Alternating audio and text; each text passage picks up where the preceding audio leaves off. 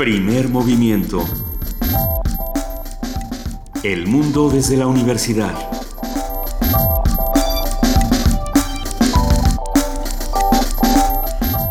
Muy buenos días. Estamos en Radio UNAM, arrancando Primer Movimiento a las 7:03 de la mañana de este 4 de marzo del año 2016. Querida Luisa Iglesias. Querido Benito Taibo, muy buenos días. En efecto, es viernes, estamos aquí en el 96.1 de FM Radio UNAM y arrancamos Primer Movimiento invitando a todos a que nos escriban. Estamos en @PMovimiento en Twitter, estamos en Facebook como Primer Movimiento UNAM y tenemos el teléfono 55 36 43 39. Además, los invitamos a que nos manden poesía sonora. Postales sonoras. Bueno, también es una suerte de poesía, sí. ¿Cómo no? Cuéntenos historias en 30 segundos de audio, cuéntenos qué está pasando en la calle, qué está pasando en su casa, qué está pasando en todas partes. Mándenos por favor todo esto a primermovimientounam@gmail.com. Hoy despertamos con la noticia de que el expresidente de Brasil, Luiz Inácio Lula da Silva, ha sido capturado por las fuerzas policíacas para llevarlo a declarar por el caso Petrobras. Es una noticia que simbra un poco a la democracia brasileña, ya que Luis Ignacio Lula da Silva siempre fue una suerte de gran ejemplo, ¿no? Pues es que ahí está el asunto, porque el asunto de Petrobras ya llevaba varios meses sobre la mesa, lo hemos discutido en distintas ocasiones, y alguien tendría que hacerse responsable. La pregunta es quién tiene que hacerse responsable en un caso como este. Si le toca a Lula, pues tendrá que ser así. La pregunta es qué tan involucrado estaba Lula en todos estos conflictos, desde dónde se va a analizar este caso, cómo se va a trabajar. Creo que hay muchísimo todavía pendiente y que vamos a tener que estar vigilando lo que ocurre en Brasil. Así es, porque parece ser que van sobre 80 implicados en este caso. Es uno de los más grandes casos de corrupción en la historia brasileña. Veremos qué sucede. Pero bueno, por lo pronto, hoy tenemos un programa lleno de información, lleno de variedad aquí en Primer Movimiento. Así es. Y arrancaremos con Mujeres en el Arte. Una conversación con la doctora Leticia Armijo, directora del encuentro del colectivo Mujeres en el Arte y de la Confederación de Mujeres en el Arte, Comuarte. Vamos a platicar, como lo hacemos todos los viernes, con la doctora Rosa Beltrán. Ella es la directora de la Dirección de Literatura de la UNAM y va a hablar con nosotros sobre Juan Villoro, este premio Excelencia en las Letras José Emilio Pacheco 2016. ¡Qué alegría! Pero por supuesto. El antiguo colegio de San Ildefonso se hará presente con el doctor Néstor A. Braunstein, psicoanalista y autor del texto Javier Marín, escultor muda vida, mosace, cuerpos sin horas, publicado en el que acompaña al éxito Javier Marín, Corpus. Sí, todavía no vuelta al antiguo San Ildefonso a ver lo que ocurre en Corpus. Los invitamos a que lo hagan este fin de semana porque es muy impresionante. Bueno, a mí el trabajo de Javier Marín siempre me deja boquiabierta porque es grande, es con mucha pasta, por así decirlo. Ya lo platicaremos con Néstor, así como también en nuestra nota del día. Vamos a hablar sobre la canasta básica, cuando la macroeconomía se hace micro. Vamos a hablar con el doctor David Lozano, integrante del Centro de Análisis Multidisciplinario de la Facultad de Economía. Esto es nuestra nota nacional, porque también tenemos una internacional. Y en la internacional tendremos esta petición de Donald Tusk a los migrantes: no vengan a Europa.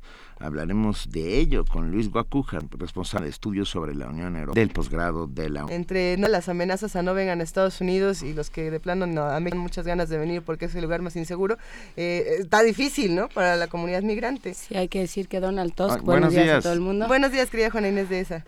Muchísimas gracias a quien me dio medicinas, no saben cómo me mejoraba, óiganme nada más. Donald Tusk es la cabeza del Consejo de la Unión Europea y justamente hace este llamado y dice, en un momento muy desesperado que ya oiremos, dice, ya no vengan, ¿no? No vengan, aquí no hay nada, no le hagan caso a los traficantes de personas. Hablaremos de ello. Es un momento difícil para los migrantes y para esta crisis migratoria que no solamente está en Europa, sino también en América, está en todas. Tendremos la colaboración de la maestra Guadalupe Ferrer, directora de la Filmoteca de la UNAM, con los resultados del FICUNAM que acaban de terminar y el inicio del Festival de Guadalajara, que está por empezar. Creo que hoy es el primer día del Festival de Cine de Guadalajara. Esta mañana la poesía necesaria le toca a... ¿A quién le toca la poesía necesaria? Yo tengo la impresión de que le toca a Juana Inés Dehesa, pero no sé si la tos lo permita. ¿Cómo te sientes, querida Juana Inés? Yo creo que ya estaremos como unos campeones para esa hora. Eso. ¿Alguna recomendación o ya tienes listo un poema para los radioescuchas? No tengo un poema, todavía no lo he pensado, entonces estoy dispuesta a escuchar recomendaciones. Desde el día de ayer para esta semana donde vamos a hablar de poetas mujeres, habíamos dicho, ¿verdad? Nos dejaron un par, unas cuatro muy buenas recomendaciones en realidad, así que... Ahorita las revisamos. Un par de pares. Vamos a hablar en nuestra mesa del día sobre Cuba y rock con Gastón García Marinossi, periodista y escritor, que va a ponernos unas canciones, nos va a llevar a ver a los Rolling, ojalá. ¿Nos va a invitar a ver a los Rolling, Gastón? Nos va a invitar, sí. Virtualmente. No, él quiere que lo lleve Radio UNAM a ver a los Rolling. Ya le dijimos que estamos tramitando. Nos vamos con él. Ok.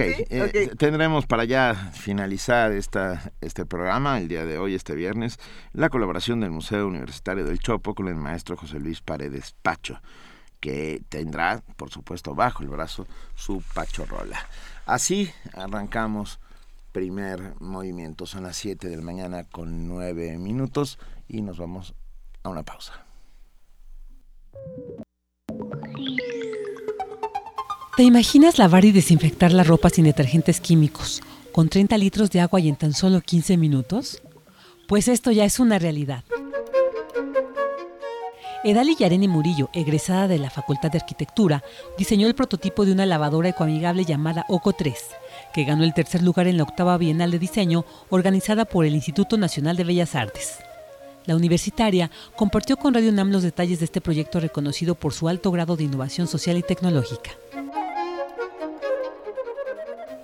La lavadora utiliza gas de ozono, tiene un generador en la parte de abajo y por medio de un difusor pasa a la parte del contenedor de agua donde la ropa se expone al gas por 15 minutos.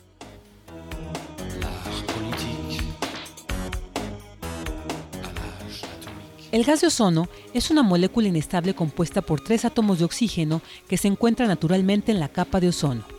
Edali nos detalla la función de este elemento en el mecanismo de la OCO3.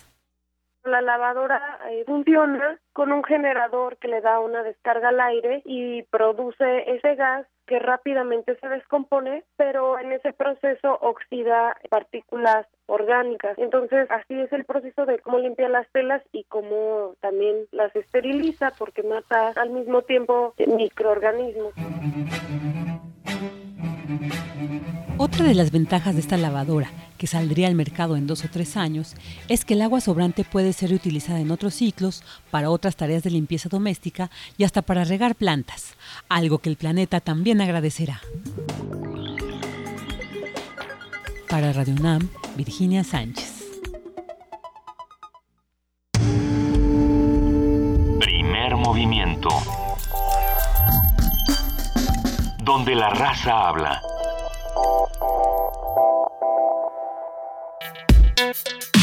Viernes de ocio. Iniciaron ya las actividades de la edición número 16 del Encuentro Iberoamericano de Mujeres en el Arte con la temática cervantina de Dulcineas a Quijotas, Conquistando Molinos. La muestra presenta actividades de danza, literatura, artes visuales, cine y música que se realizarán en diversos recintos de la Ciudad de México hasta el día 20 de marzo. Por su destacada labor, la pianista María Puente recibirá este año el premio Coatlicue.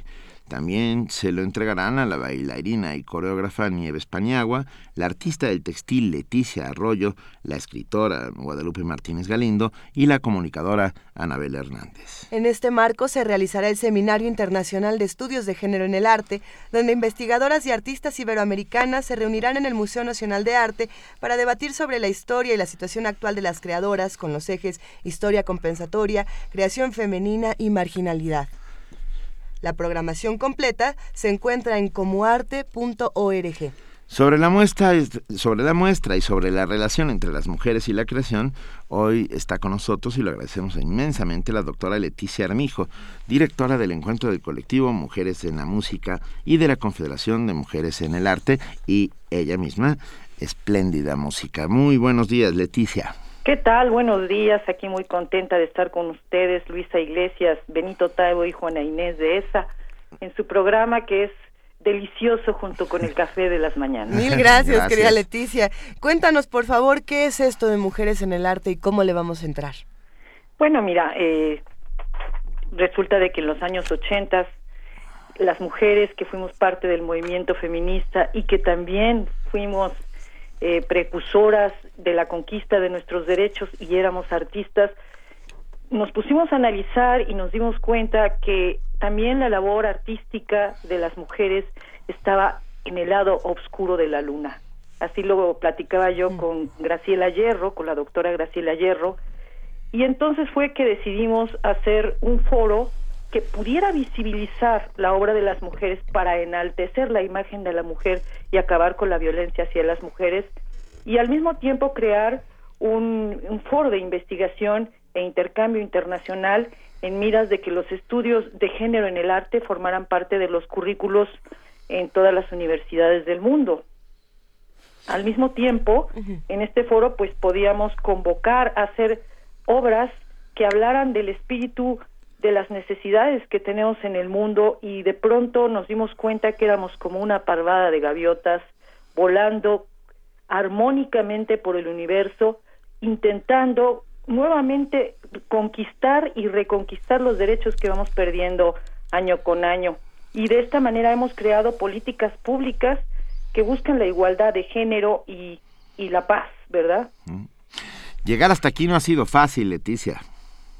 No, pues tú te has dado cuenta del camino, porque también nos has seguido, Benito, que ha sido un sistemático buscar, y bueno, es una desgracia que tengamos que invertir la mitad de nuestro tiempo en hacer gestiones y que cada vez haya más requisitos y candados, pero finalmente siempre que se cierra una puerta se abren 200. Eso. Entonces, en ese sentido, nosotras sabemos que somos mujeres exitosas y que este encuentro cada vez empieza a brillar más en el firmamento. Bien, nos gusta mucho la idea. A ver, ¿cómo se han vinculado históricamente las mujeres y el arte y la creación? También tampoco ha sido un camino fácil, por supuesto.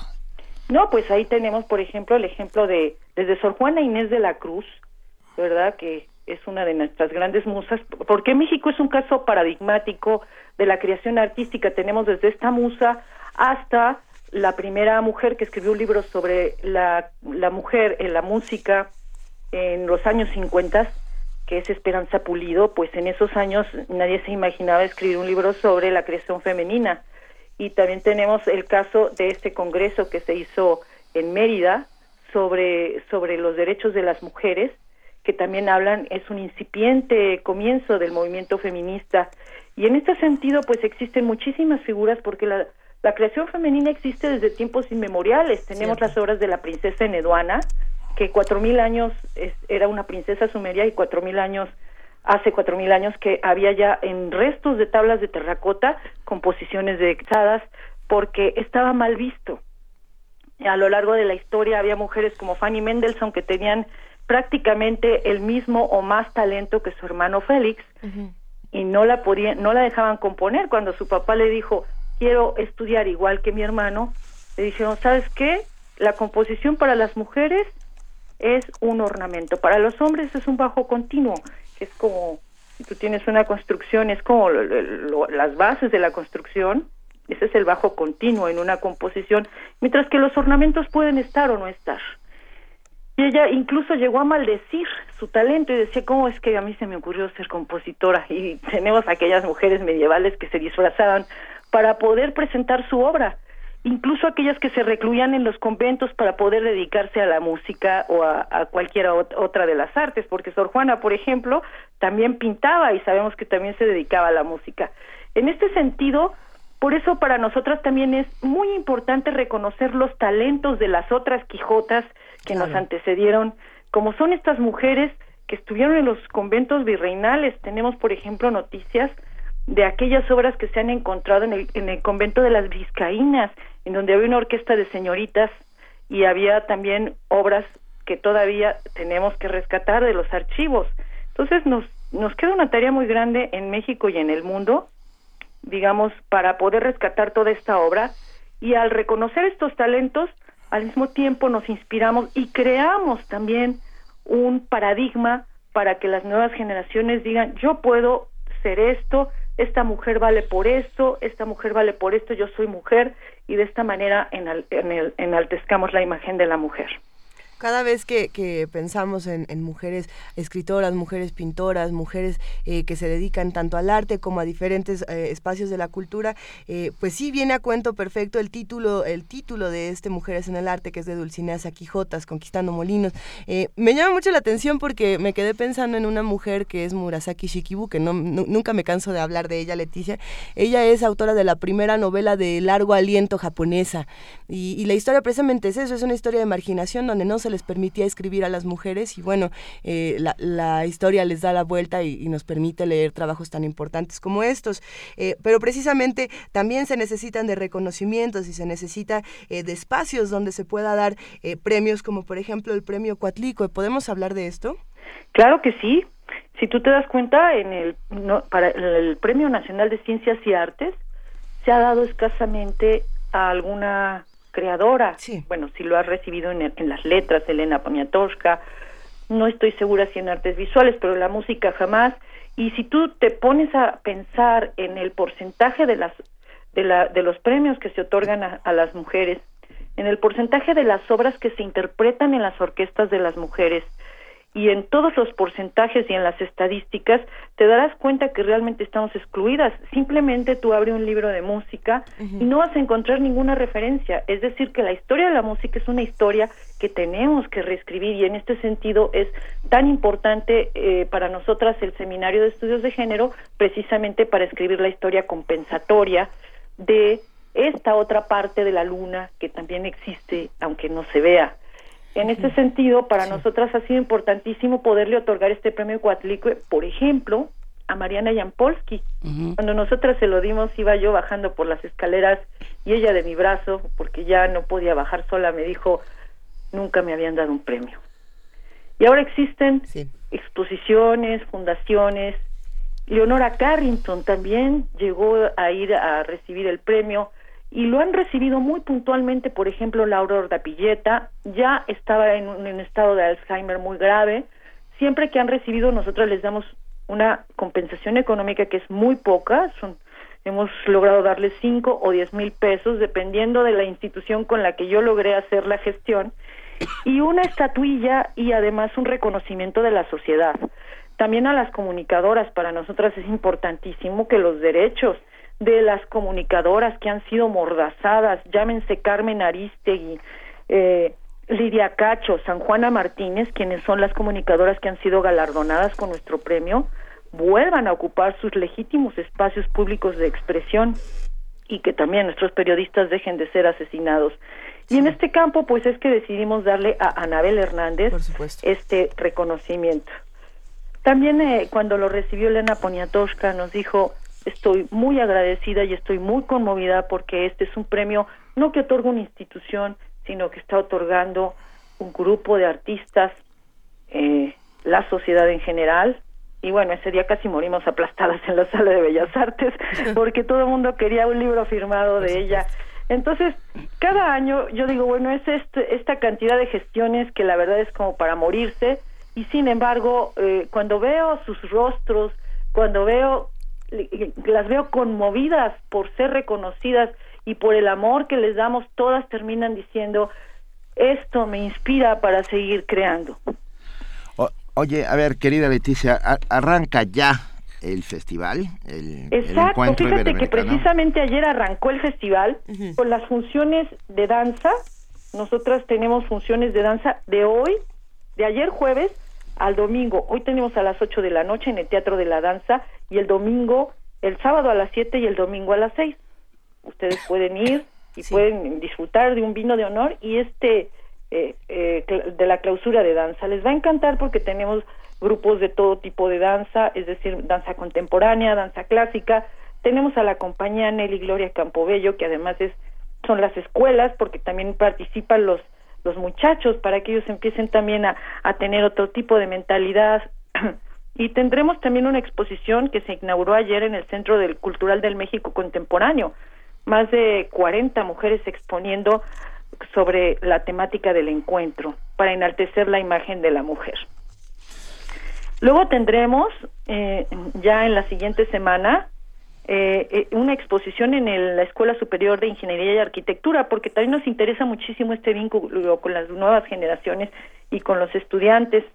Y el sábado 12 a las 12 tendremos un concierto, igual que el viernes 18 y el sábado 19, que es la clausura, a las 12 del día, y el domingo 20. Ustedes pueden consultar la cartelera. Precisamente el sábado 19 entregamos el premio Coatlicue a estas artistas de las que ya han hablado ustedes. Y bueno, pues también decir que tenemos este seminario en donde vienen grupos de mujeres en el arte de Chile, el grupo Resonancia Femenina, Valeria Valle, etcétera, varias compositoras, junto con otro grupo que se llama FEMUSE de Estados Unidos. Entonces tendremos también la participación de grupos muy, muy importantes como el Trío de Morelia, como el Ensamble Marerey y muchos solistas. Es decir, que están participando pues más de 300 artistas en este encuentro que se está haciendo de forma milagrosa. Venga, pues estaremos todos muy pendientes, están todos invitados, durará hasta el día 20 de marzo el Encuentro Iberoamericano de Mujeres en el Arte, con la temática de Dulcineas a Quijotas, Conquistando Molinos. Ustedes pueden conocer toda la cartelera completa, la programación en comuarte.org. Y a ti, Leticia Armijo, te mandamos un muy fuerte abrazo. Te agradezco mucho, Benito, y bueno, siempre es un gusto estar con ustedes. Les mando un abrazo y bueno, sigamos disfrutando con sus voces el café de la mañana. Órale. Querida Leticia, antes de despedirnos me gustaría preguntarte dónde podemos encontrar más información, alguna página para que podamos registrarnos, si podemos repetir la información para compartirla con todos los radioescuchas en redes sociales, algún correo electrónico, algún teléfono. Claro, mira, tú puedes encontrar la información en nuestra página de internet www.comuarte.org, comuarte.org. También en nuestro Facebook, en la página de Comuarte Internacional y en la página del colectivo, y en nuestro Twitter, que es @notifemnoticias, porque también tenemos nuestra propia agencia de noticias. Les queremos decir también que las obras de arte no se terminan cuando se terminan de hacer, se terminan cuando el otro las recibe, y ahí hay un acto de retroalimentación que vuelve a generar la nueva semilla que florece en marzo. Así que de verdad los esperamos. El teléfono 91 16 69 25 y 044 55 27 97 97 28. Correo electrónico info@comuarte.org. Venga, pues muchas gracias, Leticia Armijo, te mandamos un muy fuerte abrazo. Un abrazo, Benito. Igual, querida. Hasta luego. Bye. Primer movimiento. La vida en otro sentido.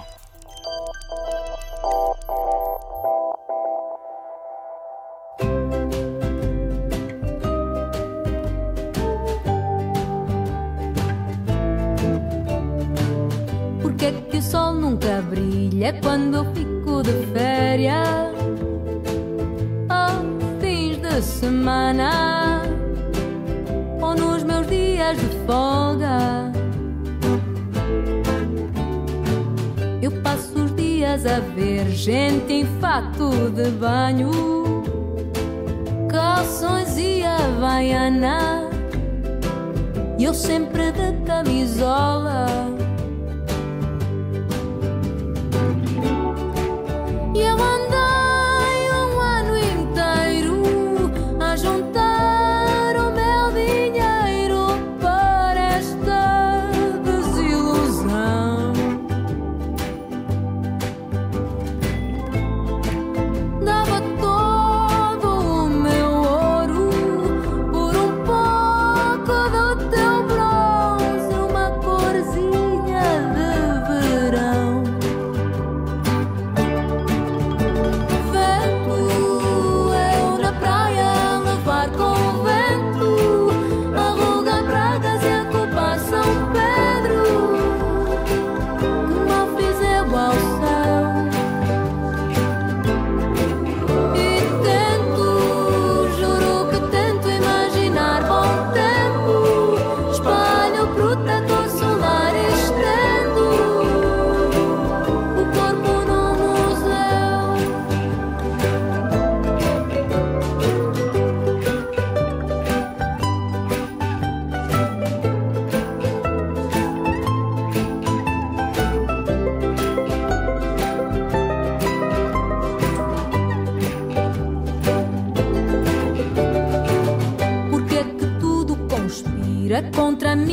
vontade. Sim, sim, é verdade. Não estou a ser pessimista. É que a vizinha da cave é sempre a mais bronzeada. Traz um sorriso na cara e não sabe quem foi Kandinsky. Eu andei um ano inteiro a juntar o meu dinheiro para esta desilusão. Dava todo o meu ouro por um pouco do teu bronze, uma corzinha de verão.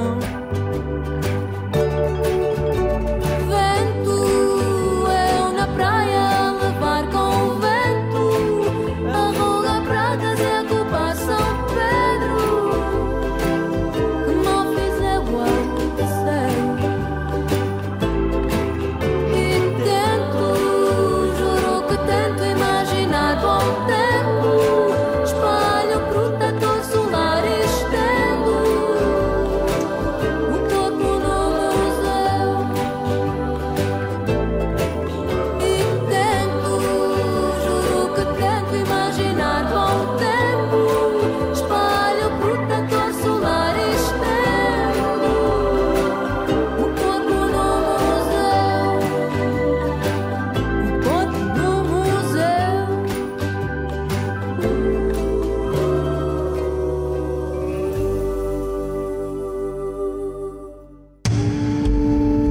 Primer movimiento. Para afinar el día.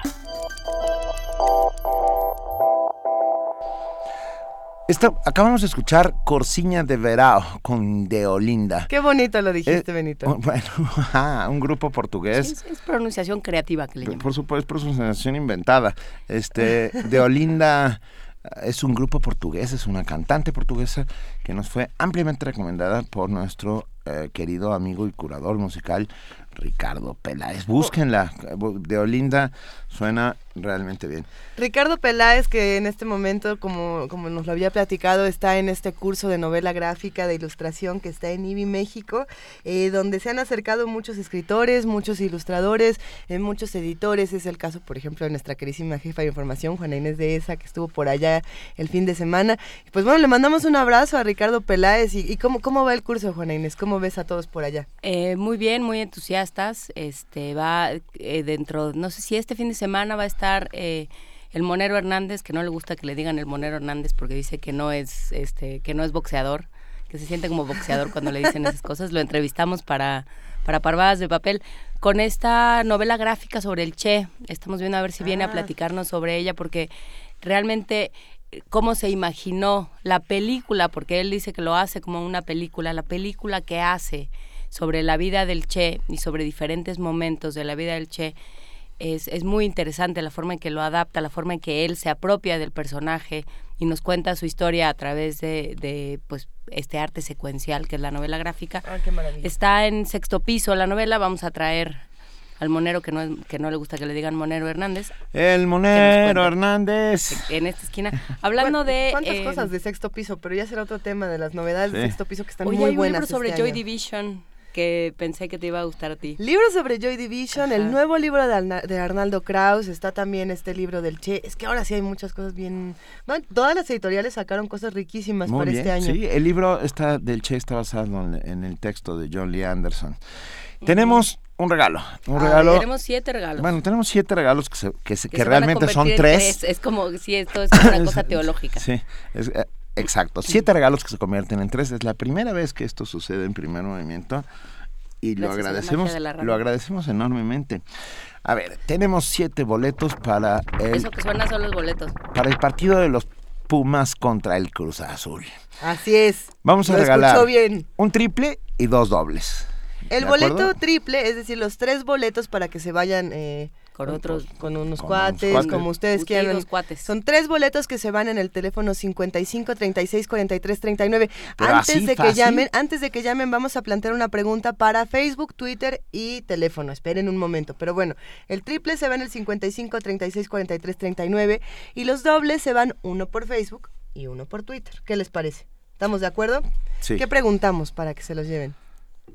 Necesitaríamos una pregunta futbolera que ninguno de nosotros capaz de hacer. Sí, bueno. No hagamos una pregunta futbolera. Los directores técnicos de cada equipo, de Pumas y de Cruz Azul. Ya okay. Con eso. ¿Les parece fácil, bien? Sí. Está fácil, pero se va a poner bueno. Al primero que nos escriba, nos tienen que poner con el hashtag ¿a quién le van? Pumas Gol. Hashtag Pumas Gol. Sí. Perdóname. Pero ¿y qué tal que le van al Cruz Azul? Que tú le vayas al Cruz Azul, si Luisa Iglesias. Al Cruz Azul, que busquen otro programa en donde regalen boletos.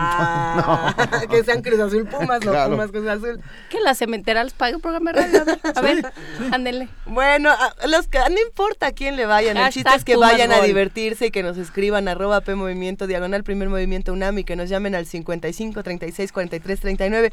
Aseguramos que los boletos ya se fueron en este momento. Mejor, todavía no. Para demostrar que somos incluyentes y que en este lugar caben todas las voces, ajá. Hashtag vámonos al fut.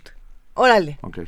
Ya, para que... Está bien. Bueno, como ya lanzamos 20 hashtags, el que nos conteste primero, porque esto va a ser un poco complicado. Hashtag el que conteste primero.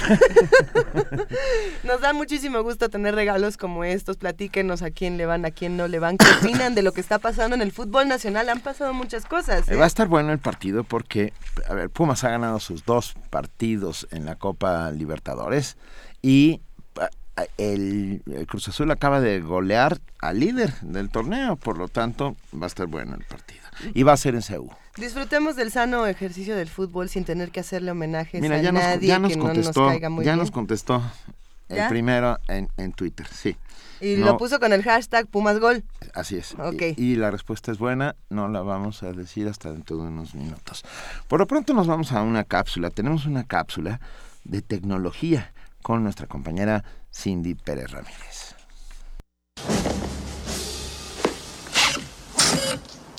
Son automáticos, qué bien. Esto no me queda. Ajustando la talla. Saca los bolsillos del pantalón. Los chicos del futuro usan los pantalones hacia afuera. Hace unos años era imposible imaginar que nuestro refrigerador pudiese recordar las compras de la semana, que con un teléfono móvil midiéramos el ritmo cardíaco o el nivel de estrés en nuestro cuerpo, mucho menos suponer comprar productos básicos en una tienda sin empleados a través de una aplicación descargada en nuestro celular. Un establecimiento en esas condiciones recientemente inaugurado en el poblado de Viken, Suecia. La idea, según el dueño de la tienda y especialista en tecnologías de la información, Robert Eliasson, nació por la necesidad de comprar comida para bebé a altas horas de la noche. Ahora, los clientes simplemente utilizan su celular para desbloquear la puerta y escanear sus compras, mientras que éstas se pagan con un recibo mensual. Entre los productos que podemos encontrar se encuentran leche, pan, azúcar, comida enlatada y pañales. Ejemplos como este son posibles gracias al Internet de las Cosas. En entrevista con Radio UNAM, el profesor de la Facultad de Estudios Superiores Aragón, Humberto Mancilla Alonso, quien ha entregado su vida a la ingeniería mecánica, vaticinó que el avance tecnológico es tan vertiginoso que muy pronto dejaremos de preocuparnos por actividades cotidianas. Podría ser un hecho afortunado o infortunado, y eso dependerá mucho del uso que demos a las nuevas tecnologías y aplicaciones. Si bien ahora tú puedes interactuar con tu smartphone a través de comandos de voz, pues en algún momento seguramente vas a interactuar con los ojos, ¿no? A lo mejor un gesto de los ojos hace que tu smartphone identifique un estado de ánimo y te recomiende alguna canción en particular o que te recomiende la comida del día. Va a terminar siendo un asunto tan complejo y casi tan ilimitado como la creatividad y la necesidad humana lo requieran, ¿no? Por su parte, Fabián Romo Zamudio, director de Sistemas y Servicios Computacionales en la Dirección General de Cómputo y Tecnologías de Información y Comunicación de la UNAM, resaltó que la tecnología se adapta a los sentidos del ser humano y que hemos sido nosotros quienes han dotado de sensores a cada dispositivo digital. A través de estos sensores, como son acelerómetros, giroscopios, sensores de temperatura, de luz, todo es sensible. Y esto era algo que ya se venía a venir desde hace más de 20 años. Y así como el ser humano percibe y capta la información a través de los sentidos, la vista, el gusto, el olfato, el tacto, etcétera, igual la computadora o los dispositivos digitales. Y eso es lo que se denomina el aware computing. Eso es el cómputo contextual, el cómputo que sabe en qué entorno se mueve, de tal forma que un teléfono es capaz de saber si está horizontal o vertical, si tiene que desplazar información a la izquierda o la derecha.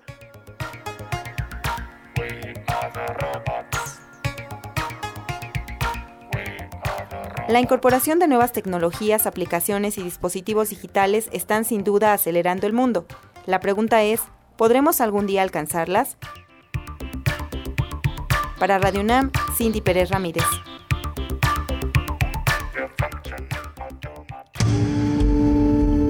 Primer movimiento. Donde la raza habla. Y así se fueron los boletos. Terminamos. Ya se fueron. Mauricio Medina, ¿son tuyos los boletos? En Facebook. En Facebook. Ike Tecuani, necesitamos tu nombre. No, Ike Tecuani. Ya finalmente sabemos cómo se llama. No nada más nos regaña por la música que ponemos, sino que ya tiene un nombre. Sí. Ya, así nos vamos. ¿Qué? ¿Qué te cuál no le gustaban mis canciones de alarma sísmica, no? A veces sí, luego ya ves. Se llama Daniel Juárez Arco. Muchísimo abrazo, Daniel Juárez. A ver, Daniel Juárez tiene 2 boletos, Mauricio Medina tiene 2 boletos y Mauricio Cruz Saucedo tiene 3 boletos.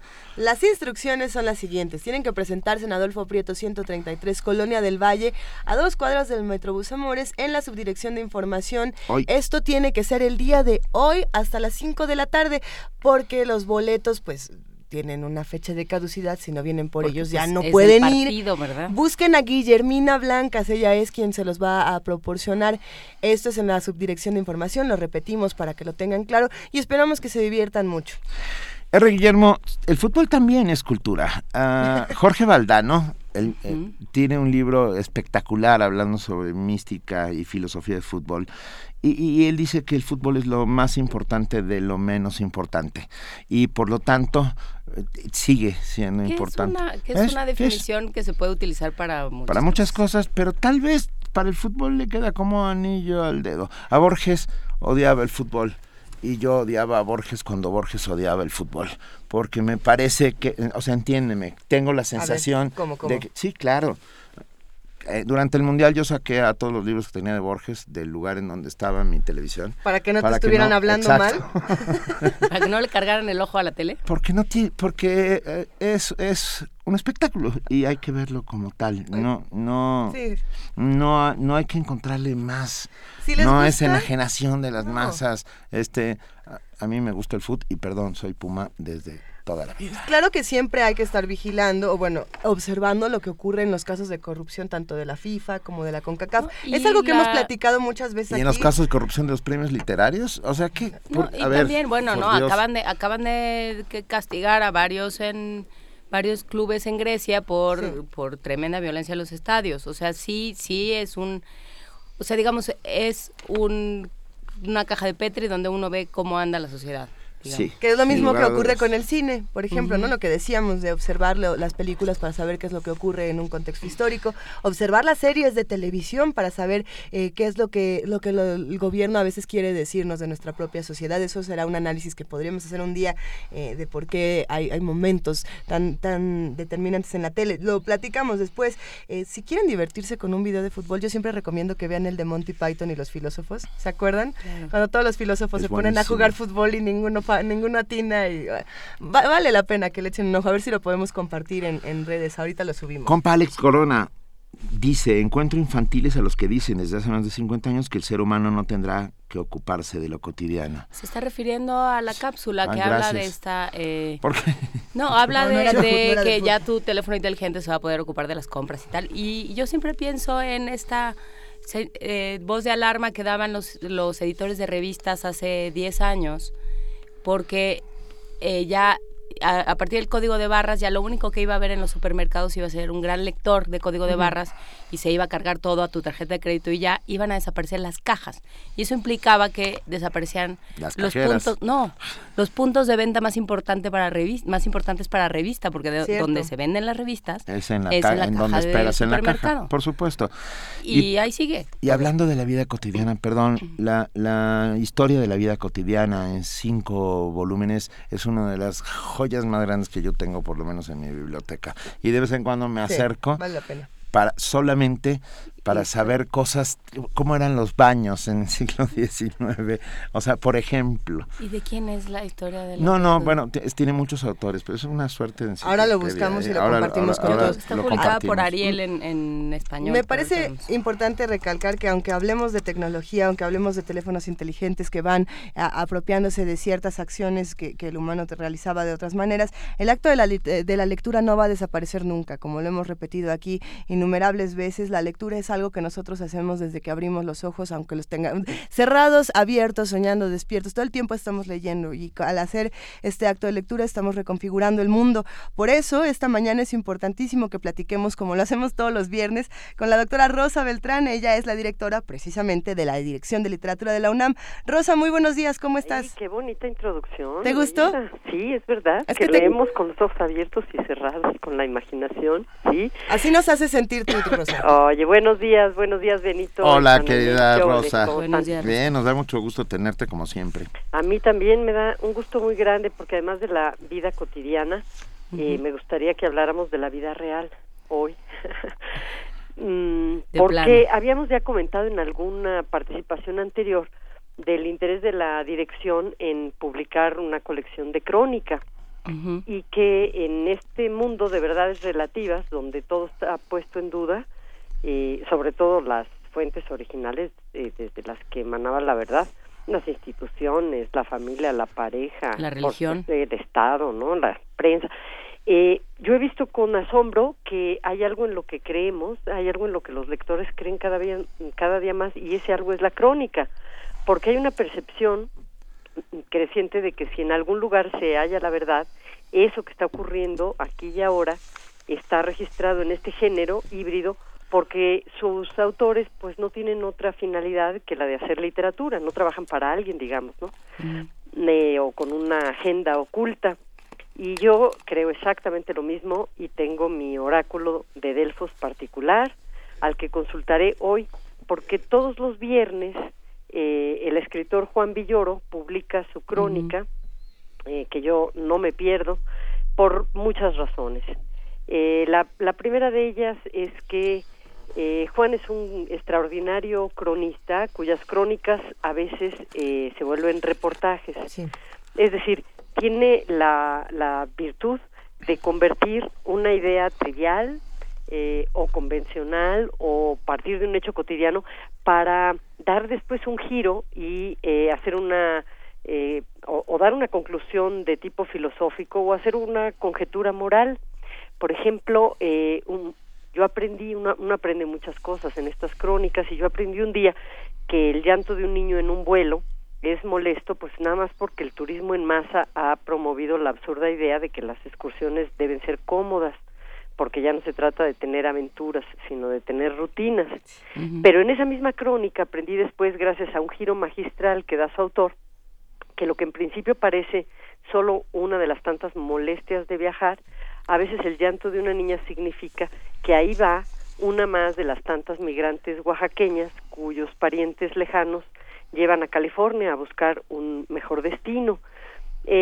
Juan es un cronista que en sus crónicas largas, que se convierten en reportajes, ha dado cuenta, por ejemplo, de lo que ocurrió con la lucha zapatista. Tiene una gran crónica sobre los encuentros con el subcomandante, y recuerdo en una de ellas ese momento ejemplar que él cita, en el que en la Cámara de Diputados la comandante Esther dijo que el EZLN luchaba para que los indios vivieran en un país rigurosamente similar al Parlamento, es decir, que las diferencias no implicaran exclusión, ¿sí? Excursión de la vida de los demás. Y los diputados pues encararon a una mujer indígena y además nos hablaban en sus lenguas, ¿no? Y ahí nos dimos cuenta de lo que es de verdad la exclusión. Uh-huh. Pero por otro lado también tiene un gran sentido del humor este cronista, y yo al final explicaré por qué me estoy refiriendo a él en particular. Y tiene buen ojo, tiene una mirada muy aguda para registrar lo que sucede en esta época que llamamos posmoderna, registrar los cambios en nuestras, en nuestra vida cotidiana, precisamente, en nuestros hábitos, ¿no? Por ejemplo, gracias a sus instantáneas, uno aprende que hoy es facilísimo ligar, y el que no tiene pareja es porque no tiene internet, pero del mismo modo uno sabe que solo el que no tiene internet ni celular puede librarse de la paranoia en que el mundo policíaco nos ha metido a todos, porque todos estamos sujetos a ser siempre vigilados y vivimos aterrados por el hecho de haber conversado, vamos, hasta con nosotros mismos, ¿no? Dice literalmente Juan, en un planeta donde la guerra ha perdido las nociones de línea de fuego, retaguardia y tierra de nadie, el espanto puede surgir en cualquier parte. Exacto, puede surgir incluso en esa relación amorosa que acabamos de hacer por internet. Entonces, esta crónica se refiere al hecho de que de pronto tener 248,000 amigos es tener al mismo tiempo 248,000 enemigos, ¿no? Y este es uno de los misterios más grandes de la amistad virtual, y aceptarlos o no aceptarlos es una difícil elección en el tiempo en que nos tocó vivir, ¿no? Totalmente. Bueno, no en balde es hijo de un filósofo, y entonces puede, como les digo, hacer una conclusión moral de cualquier hecho. Por ejemplo, la conversación incesante de los peluqueros o de los taxistas lo puede llevar a una reflexión sobre la tolerancia, ¿no? Y habla un montón de fútbol, por ejemplo.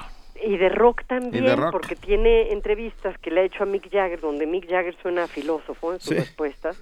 Es muy impresionante esa crónica. A mí me impresionó lo brillante que es, no siempre supe que era pues un ser de otro mundo, pero dijo una cosa padrísima Mick Jagger en esa entrevista cuando Juan le preguntó sobre su éxito pasado, sobre el pasado, que si no tenía tentación de quedarse en aquellos días de la nostalgia cuando empezó a componer, y Jagger le contesta que es muy peligroso, que es normal, ¿no?, situarse a veces en la nostalgia, pero que es muy peligroso, y le dice, debes cuidarte de no permanecer en el pasado, o corres el peligro de no entender las cosas que cambian en ti o que cambian a tu alrededor. Wow. ¿Verdad? Entonces, eso es Heidegger. Pero imagínate el trabajo para él, ¿no? No, bueno. Y carga la memoria colectiva de todos los que le dicen, a mí me cambió la vida, ¿no? Pero bueno, también habla del pasado, Juan, y eso a mí me gusta mucho porque, bueno, a pesar de que es un poco mayor que yo, y esa diferencia la voy a pelear a muerte siempre, claro, antes las cosas pasaban de manera mucho más lenta. Entonces, hay un mundo que compartimos, por ejemplo, ese mundo donde las cafeterías del DF todas estaban bautizadas como templos pop, ¿se acuerdan? Yom Yom, Tomboy, Bonanza. Pues las chicas no se acuerdan porque son jovencísimas, claro. Yo del Tomboy sí me acuerdo. ¿Sí? Lo leímos. Como el Yom Yom también, no, sí, ahí estábamos. Yo estuve en todas. En todas, y el dogma era el banana split, ¿no? Sí. Bueno, y era un tiempo también en que las cervezas se confundían con mujeres, se acuerdan de la rubia que todos quieren, uh-huh, y donde no existía la corrección política, ese término no había entrado a nuestra cultura. Yo recuerdo perfectamente un programa que se llamaba El Club del Hogar, claro, en que Danielito Pérez Alcaraz y su compañero que se vestía con una jerga y se hacía llamar Madaleno. ¡Mi héroe! Bueno, hacían pasar al frente a la rubia superior platinada y a un actor de origen africano llamado Zamorita. Sí. Y los ponían a uno y otro lado de la pantalla y entonces decían, ahora sí, señor, señora, ha llegado el momento de que ajuste su televisor. Bueno, así era el mundo, ¿no? De hecho, yo me acuerdo cuando le cantaba canciones a mi hija chiquita, que pues escandalizada, cuando creció me dijo que todas las canciones que yo le cantaba eran racistas. Y sí, yo no me había dado cuenta que eran racistas por culpa de Cricri, porque pues él tenía esta absurda idea de que los chinos prenden farolitos, comen con palitos, tienen chata la nariz, ¿se acuerdan? ¿No? O hablaba del negrito bailarín al que obligaba a uno a bailar y le decía perezoso, mueve los pies. El mundo verdaderamente ha cambiado muchísimo. Y estas crónicas nos recuerdan cuánto ha cambiado, qué distancia hay entre los domingos de ahora y ese domingo en el que el papá se subía a la azotea de la casa a mover la antena de la televisión de conejo y se la pasaba diciendo ya y nosotros no, ya, no. Y en vez de ver el Agente 86 o Mi Bella Genio, pues lo que veíamos era nieve, ¿no? En la pantalla. Entonces, bueno, por estas y muchas otras razones yo y la Dirección de Literatura y todos, yo creo, pues celebramos que este año Juan haya obtenido el premio Filey y Yusi Mexicanistas, el premio Excelencia a las Letras José Emilio Pacheco 2016, que una de las razones sean sus portentosas crónicas, y yo invito a nuestro auditorio a que compre sus libros, Hay Vida en la Tierra, o Safari Accidental, o tantos libros donde se han compilado estas crónicas, porque en verdad es una... Es un termómetro para saber qué pensamos. Dios es redondo también. Dios es redondo, bueno, Palmeras de la brisa rápida, de un viaje, crónicas de un viaje a Yucatán. Exacto. Me habla de los helicópteros del calor, como llamaba Guidobro a los ventiladores. Así es. Hoy, qué gran crónica acabas de hacer, querida Rosa. Muchos radioescuchas ya se declararon fanáticos de Villoro después de escuchar esta participación. Ya los tienen. Y ¿no? yo me declaro fanático de Rosa Beltrán. Eso. Exactamente. Bueno, pues eso sí es más necesario. No. Muchas gracias. Te admiramos y te queremos, Rosa. ¿Sabes qué? Deberíamos inaugurar una sección de crónicas aquí en Primer Movimiento. Vamos a pensarlo, ¿no, Juana Inés? Vamos a pensar, es una idea fantástica. Vamos a hacer una sección de crónicas, de cortas crónicas, de nostálgicas crónicas, de crónicas del futuro. Vamos a hacer crónica. Ay, sí. ¿Va? Padrísimo. Te mandamos un enorme beso. Feliz viernes, Rosa Beltrán. Un abrazote para los tres y para todo el auditorio. Gracias por siempre llenarnos de ideas. Nos escuchamos pronto. Primer Movimiento. Donde la raza habla.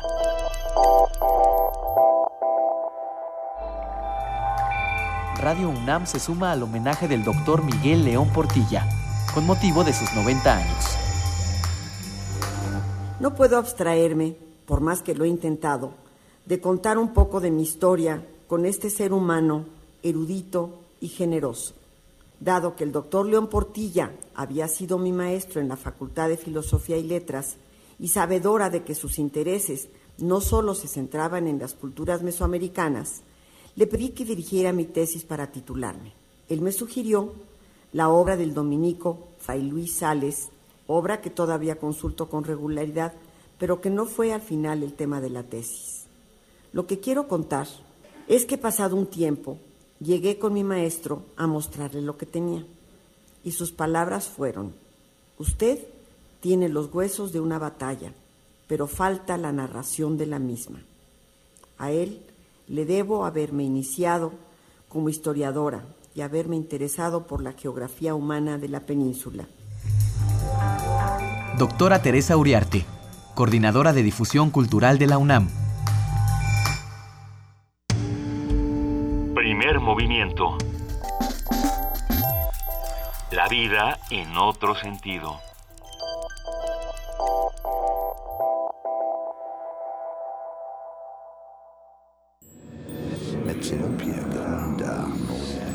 Palabras a través de una bocina de 3 huesos. Micrófonos de carne con base en energía eólica. Y una producción de contenido poético y sonoro. Radio UNAM te invita a la Sala Julián Carrillo a disfrutar de los diálogos con las poéticas experimentales en el Radio Poemario. Trance poético experimental. 4 sesiones, 4 invitados y todos los de la audiencia.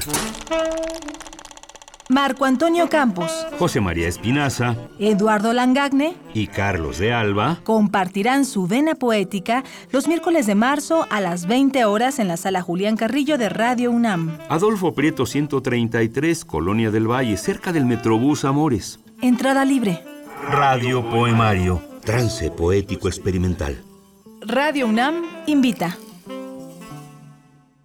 Nuestra ciudad tiene siglos de historia. Ahora con la reforma de la Ciudad de México, por primera vez tendrá una constitución. Este es un momento histórico que requiere que toda la ciudadanía, los partidos políticos, así como todas las instituciones involucradas, asumamos la responsabilidad a la altura de la ciudad que queremos. Este 5 de junio, sal a votar. Conmigo La Ciudad de México es más. Consulta INE.mx o al 01800 433 2000. Súmate. Elección del Constituyente. Ciudad de México 2016. Instituto Nacional Electoral. INE. Hoy tuve que decidir entre la leche y el huevo. También entre la luz y el teléfono. Mis papás tuvieron que escoger entre mis zapatos y mi uniforme. Hoy tuvimos que decidir entre el jarabe para la tos y el antibiótico que le recetó el doctor. Juntos podemos cambiar esta realidad.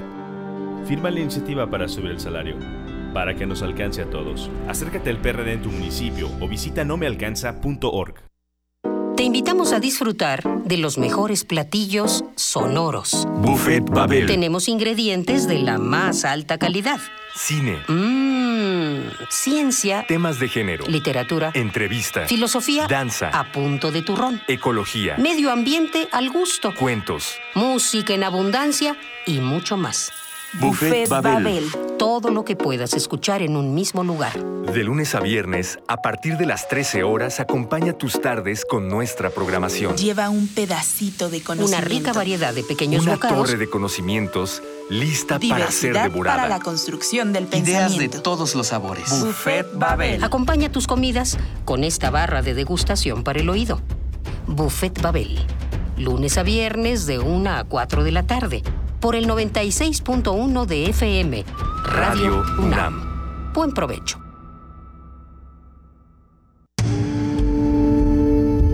Primer movimiento. Información azul y oro.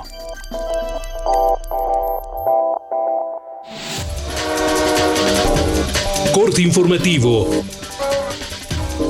La apertura precipitada del mercado de combustibles podría generar que el abasto de gasolinas dependa totalmente del extranjero, explicó Benjamín García Páez, académico de la Facultad de Economía de la UNAM. Estamos importando aproximadamente 52% de las gasolinas que se consumen en el país. Si nosotros tomamos 391,000 barriles de gasolina que se importan, ese sería el tamaño, el monto físico y por lo tanto el valor económico con el que se espera atraer al inversionista privado.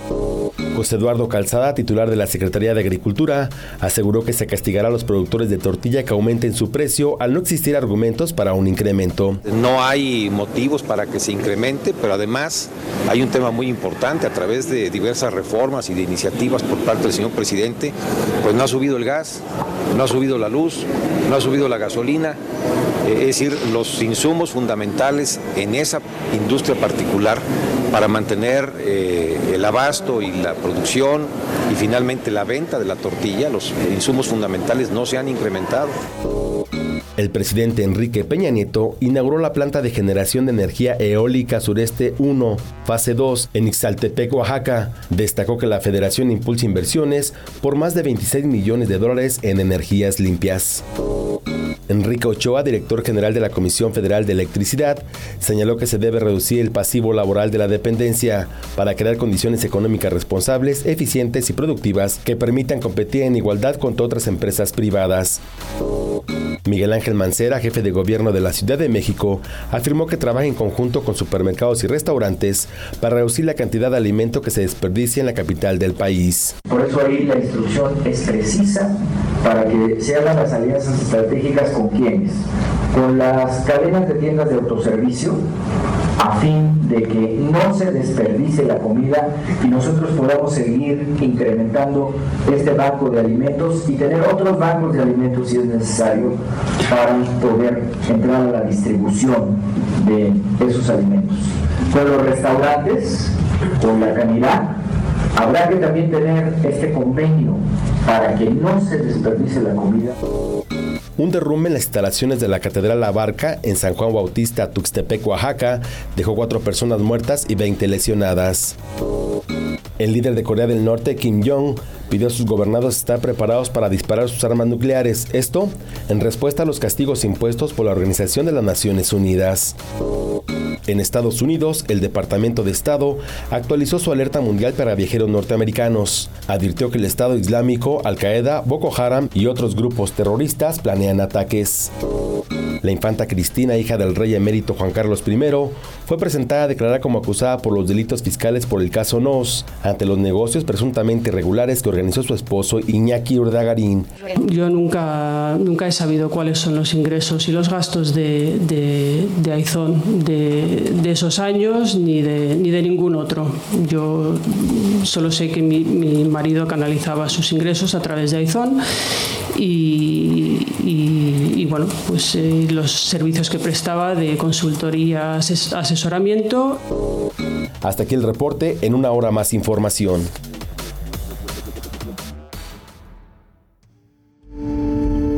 Primer movimiento.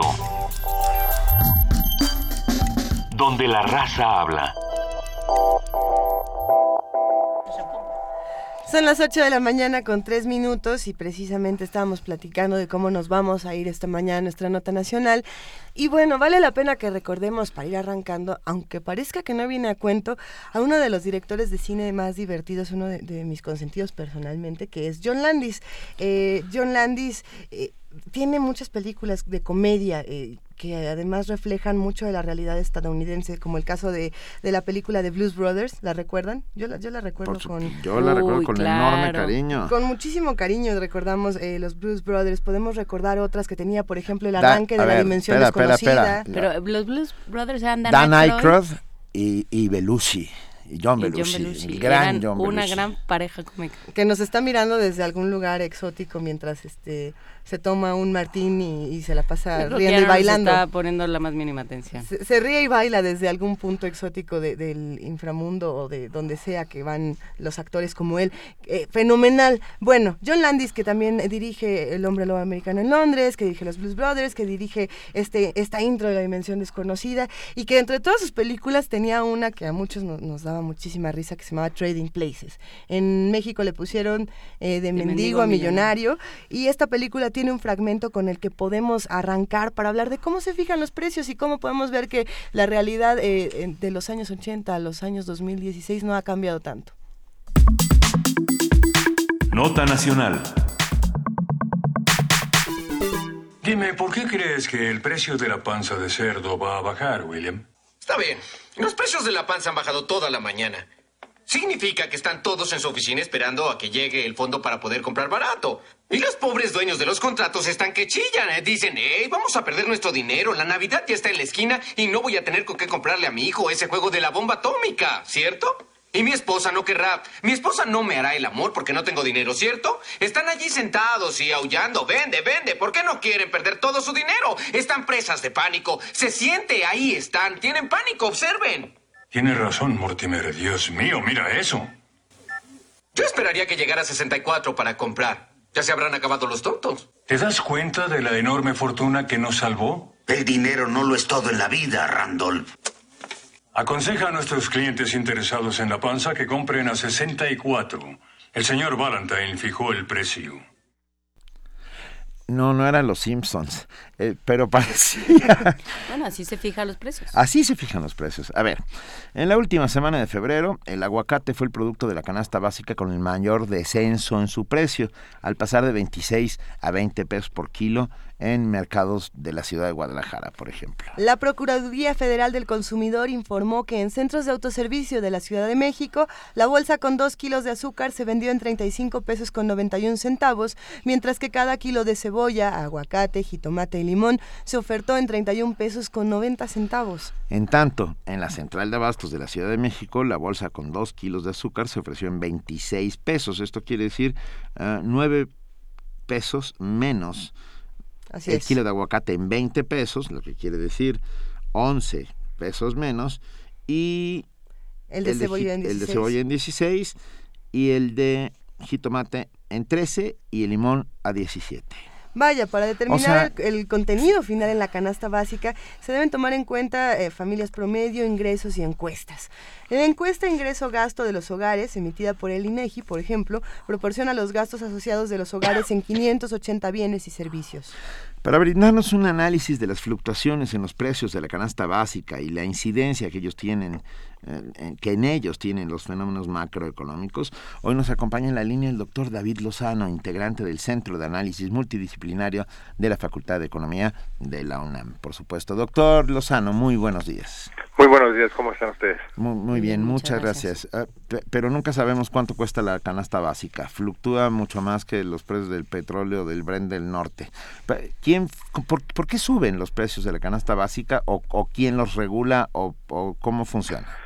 Bueno, lo que pasa es que algunos de los productos de la canasta básica van a subir o se van a modificar sus precios, depende de la temporada, ¿no? Uh-huh. Si es antes de la temporada de lluvias o si bien es antes de la temporada de cosechas, hay uh-huh. productos que suben mucho más sus precios y otros que son productos que no son de temporada, por lo general cuando no es temporada están mucho más altos, pero hay por lo general un comportamiento casi normal en ese tipo de precios. El problema ha sido en los últimos años, uh-huh. y ahorita oyendo la nota anterior que ustedes estaban poniendo, hay un problema en algunos productos, los cuales sí se están viendo mucho más afectados para establecer su precio. Por ejemplo, uh-huh. aquellos productos que tienen algunos insumos que son importados, ¿no? Como el caso de la carne, los alimentos para los animales, esos han estado teniendo fluctuaciones mucho más altas. Para que más o menos se den una idea, en diciembre de 2011, uh-huh.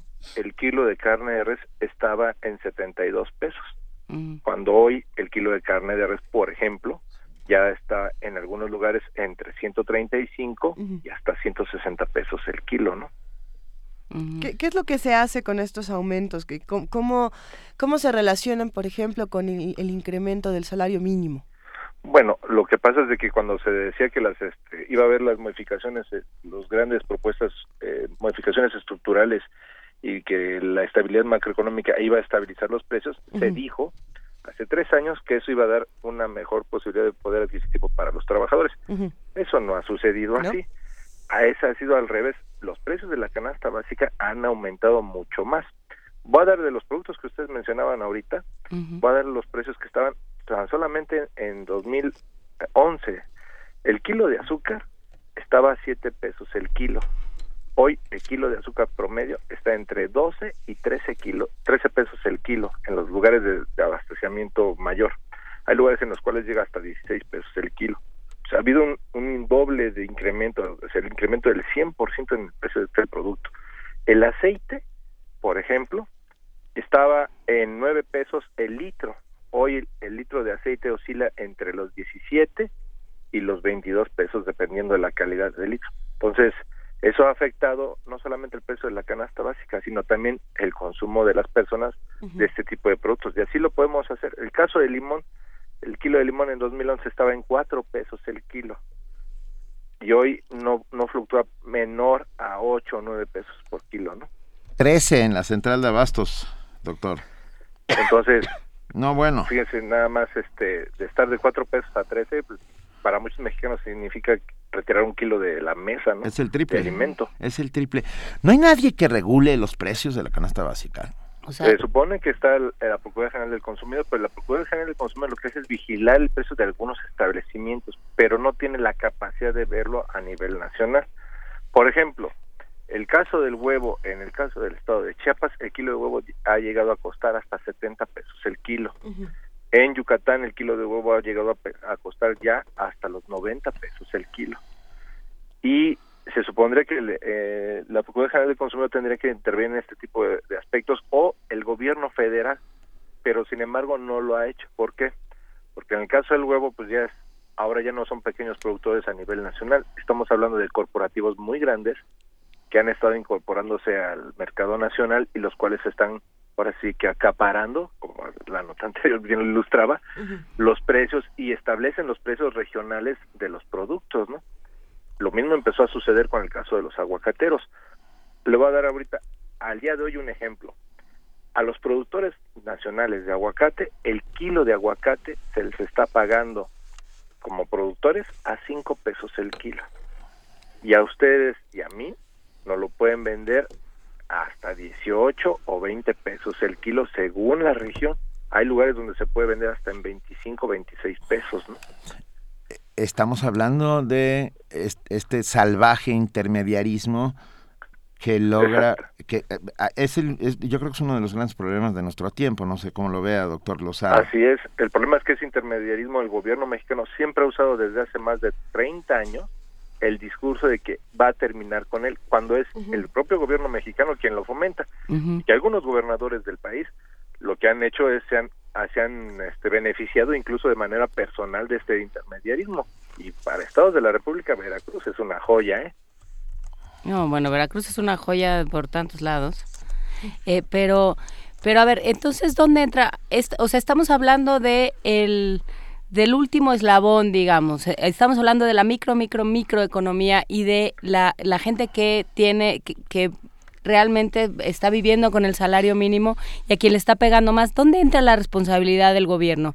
O sea, más allá del rescate bancario, de ventas de Pemex, de todas estas cosas, ahí en ese punto donde tendría que tener el ojo, me parece a mí, no sé qué opina. El gobierno mexicano había prometido que las reformas estructurales, en el caso energético, en el caso fiscal, todo lo que tenía que ver con la reforma estructural, incluso para algunos sectores de la economía, tenía que iba a afectar el beneficio del bolsillo de todos los mexicanos. Así lo dijo tal cual el actual presidente de la República.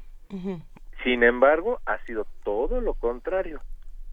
Entonces, en el caso energético se dijo que se iban a tener fertilizantes, y aquí tengo el texto así textual, la cita del presidente que decía: se va a hacer esta reforma estructural para que los fertilizantes sean más baratos y los combustibles sean más baratos, para que los mexicanos puedan adquirir los alimentos de manera más barata en este país.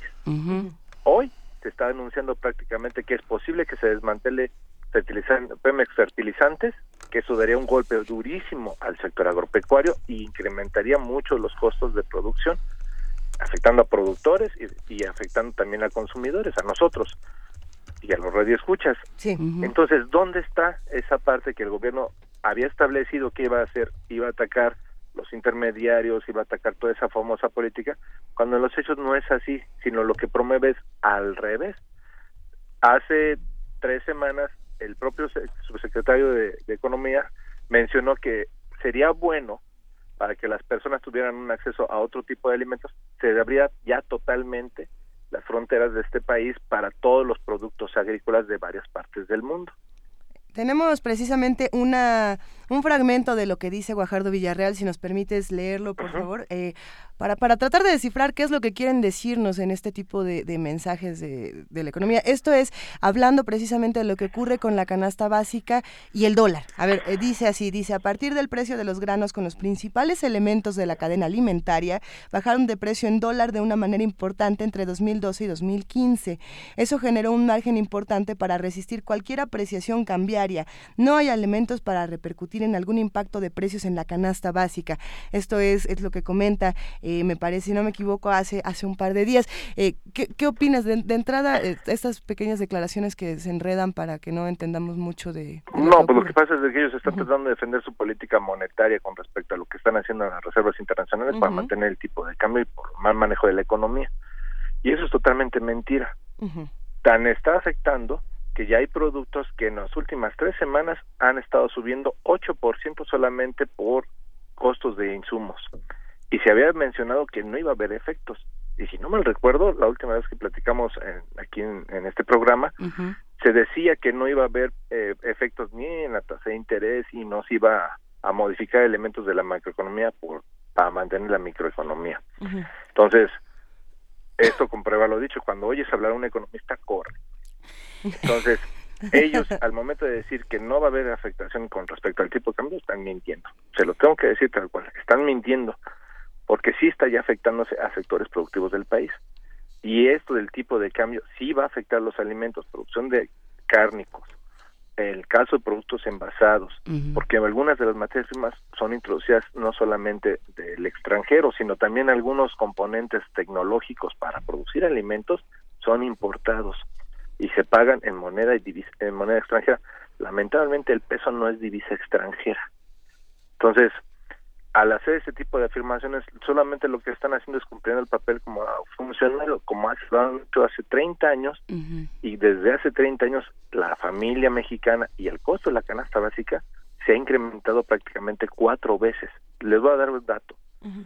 En 1982, cuando los neoliberales dijeron que ellos tenían la receta para solucionar los problemas de la economía, se lograba con un salario mínimo comprar el 95% de una canasta. Es decir, de 10 productos compraba uno 9 productos y medio. Uh-huh. Hoy, al día de hoy, de 10 productos que comprábamos, hoy solamente podemos adquirir 1.5, es decir, el 15% de una canasta básica con el mismo salario mínimo. Entonces, ese tipo de declaraciones lo que hacen es encubrir mucho del manejo de la famosa macroeconomía, que hace pedazos a la economía familiar y de los bolsillos, ¿no? A ver, y entonces... ¿cómo? Estamos todos pensando en la canasta básica. Estamos todos haciendo las cuentas y pensando por qué los economistas siempre dicen que uno no le tiene que creer a los economistas. Es una cosa muy bonita. Pero, no, pero a ver, ¿qué hacen los otros gobiernos? Digamos, no, o sea, no puede ser que solo nos pase a nosotros. O sea, ¿qué pasa cuando... ¿Qué mecanismos se pueden echar a andar para proteger a ese sector que es el más vulnerable? Cuando uno empieza a hacer algo para proteger esto, estás hablando de una política económica totalmente distinta a la que tenemos con nuestro país. Ha habido otros países que lo han hecho, pero han cambiado totalmente el modelo económico. Uh-huh. Por ejemplo, han creado la suficiencia alimentaria, que por cierto, varios de los que ahora están en el gabinete allá de asesores, Pedro Aspe y entre otros, uh-huh, eran de los partidarios junto con Miguel de la Madrid de quitar la soberanía alimentaria. Y lo decían de manera textual, que había que desaparecer la soberanía alimentaria en este país. Hay países que han empezado a recuperar la soberanía alimentaria como un factor para que las personas puedan tener acceso a los alimentos, a la producción de alimentos.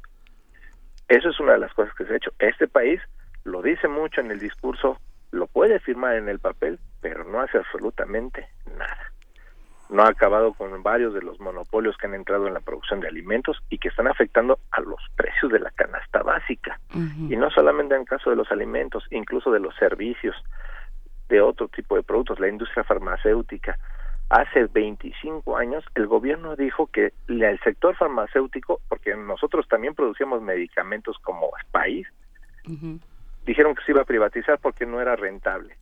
Y hoy tenemos hecho pedazo el sector farmacéutico y es totalmente privado, y los medicamentos en los últimos 25 años se han incrementado 1,500%.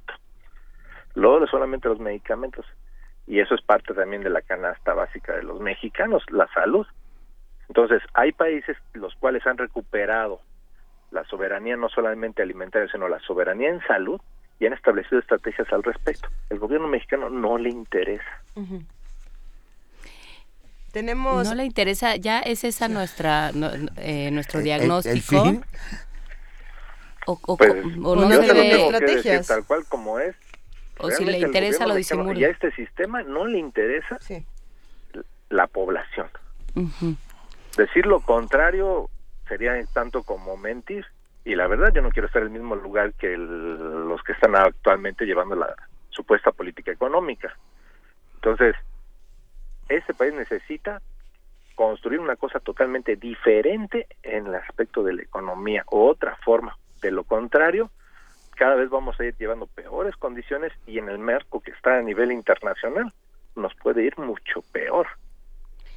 Y desde el Centro de Análisis Multidisciplinario de la Facultad de Economía, ¿hay alguna propuesta? ¿Qué se está discutiendo en la academia? Bueno, no solamente en la academia. Nosotros creemos que tenemos, uh-huh, que estar junto con tanto los trabajadores como los campesinos de este país, construyendo alternativas desde lo local, y también construyendo regionalmente iniciativas sin necesidad de estar esperando a quienes están dirigiendo este país. Uh-huh. De la otra manera no lo vamos a poder. Y hay bastantes personas que en el país están construyendo alternativas.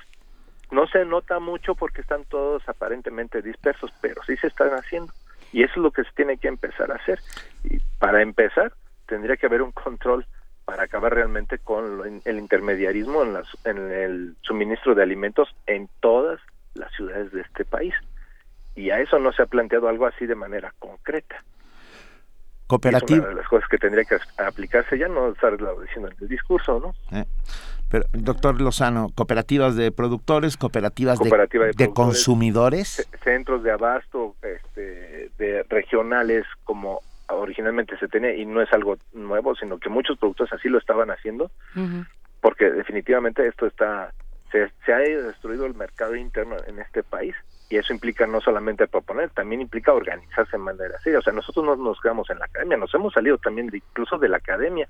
De otra manera no vamos a poder estar construyendo algo distinto, y ahí a nosotros nos van a ver igual afuera de la academia, también viendo y haciendo todo este tipo de aspectos, contribuyendo a eso para cambiar esta situación que tenemos enfrente y que se puede complicar, ¿no?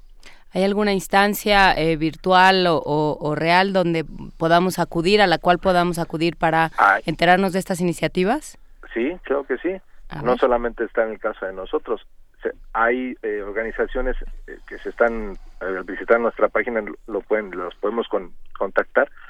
Instancias de productores de leche, productores de ganado, hay gente que son productores, por ejemplo, hasta de neumáticos, de la industria, uh-huh, que están en esta idea de hacer procesos de intercambio justo, de mercadeo justo a nivel nacional, y los podemos contactar con muchísimo gusto.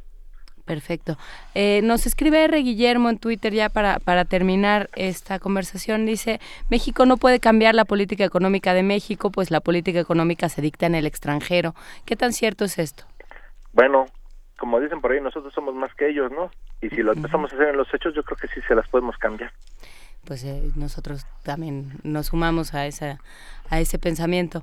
Doctor David Lozano, ya para despedirnos, algún comentario que quiera agregar para que en algún punto donde debamos fijar nuestra atención. Sí, yo creo que hay que ya empezar a pensar en todos, incluyendo los que estamos en la academia, en distintas áreas, no solamente en un centro de investigación de la universidad, sino en las universidades, dentro de la sociedad. Tenemos que empezar ya a organizarnos, porque el problema es que a nivel mundial y en el país, el aspecto de la economía y de la sobrevivencia diaria se va a empezar a complicar cada vez más, y ya no está dejando alternativas a la sociedad. Nosotros no podemos estar pensando en que aquellos en algún momento tengan un momento de brillantez, o que tengan algún momento de conciencia, que nunca lo van a tener. La respuesta es la creación de comunidad, sin lugar a dudas, y a eso apelamos todos los días, y a eso llamamos a todos, ¿no? Hagamos comunidad, organicémonos en cooperativas de consumo, organicémonos en cooperativas para evitar los intermediarismos. No lo sé, hay opciones, las hay sin lugar a dudas, y agradecemos enormemente al doctor David Lozano, integrante del Centro de Análisis Multidisciplinario de la Facultad de Economía, estar esta mañana con nosotros. Un abrazo, David. No, contarme un abrazo a ustedes y a su auditorio. Muchas gracias. Gracias, hasta luego. Primer movimiento. Donde la raza habla.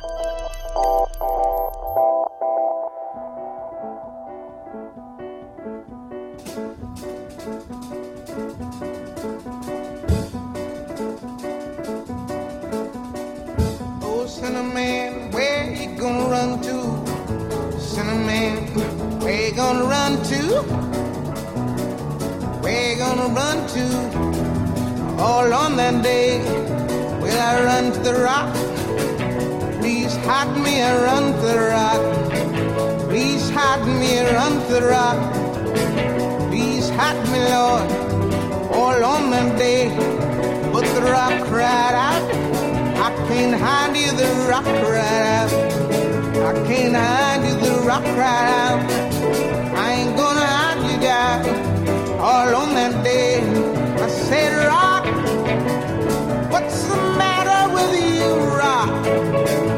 Don't you see I need you, rock?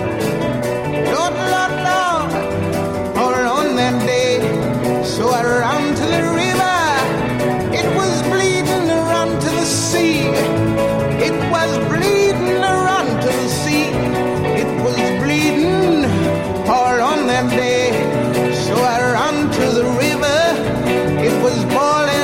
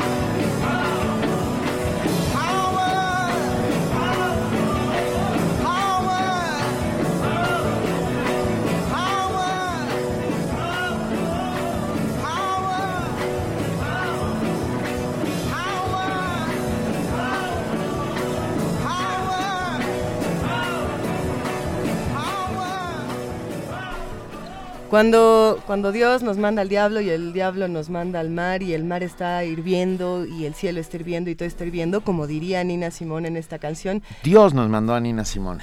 Dios nos mandó a Nina Simone. Y Nina Simone nos dice power, entremos todos en comunidad y todos juntos hagamos poder de nuestras acciones. Esto es Cinerman de Nina Simone. Nos encanta compartir estas recomendaciones con ustedes. Gracias a la producción por recordarnos esta bellísima canción. Y nosotros seguimos aquí en Primer Movimiento en el 96.1 de FM Radio UNAM. Vamos a platicar de muchas otras cosas. Vamos a seguir con ustedes. ¿Por qué no nos vamos a nuestra nota internacional? Nota internacional.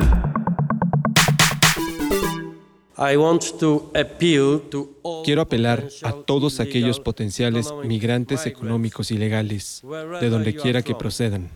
No vengan a Europa. No le crean a los traficantes. No arriesguen su vida y su dinero.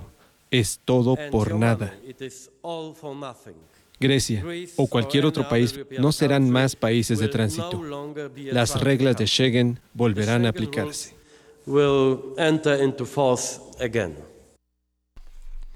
El presidente del Consejo Europeo, Donald Tusk, emitió un mensaje claro para disuadir el tránsito de inmigrantes desde Turquía hacia Europa. Sus declaraciones las hizo en Grecia, donde unas 30.000 personas permanecen bloqueadas, esperando seguir su camino hacia el norte de la Unión Europea. Cito completamente en vivo. Quiero pedir a todos los potenciales inmigrantes económicos ilegales, procedan de donde procedan, dijo, que no vengan a Europa, que no crean a los traficantes y que no se pongan en peligro, que no pongan en peligro sus vidas y su dinero. Todo será en vano. El próximo lunes se celebrará una cumbre extraordinaria entre la Unión Europea y Turquía en Bruselas, donde se abordará la aplicación del plan acordado con Turquía para contener la llegada de refugiados e inmigrantes irregulares. Para explicarnos qué trató de decir Tusk con su discurso y qué revela de la postura de la Unión Europea ante la crisis migratoria, hoy contamos con la participación de Luis Guacuja, responsable del programa de estudios sobre la Unión Europea del posgrado de la UNAM. Muy buenos días, Luis, gracias por estar con nosotros. Muy buenos días, Benito, Juan Inés. Muy buenos días, Luis. Escuchamos un poco cortado, pero esperemos la comunicación mejore. Platícanos, por favor, ¿desde dónde es que Tusk está diciendo esto? ¿Bajo qué contexto podemos recibir sus palabras? No, perdón, Luis.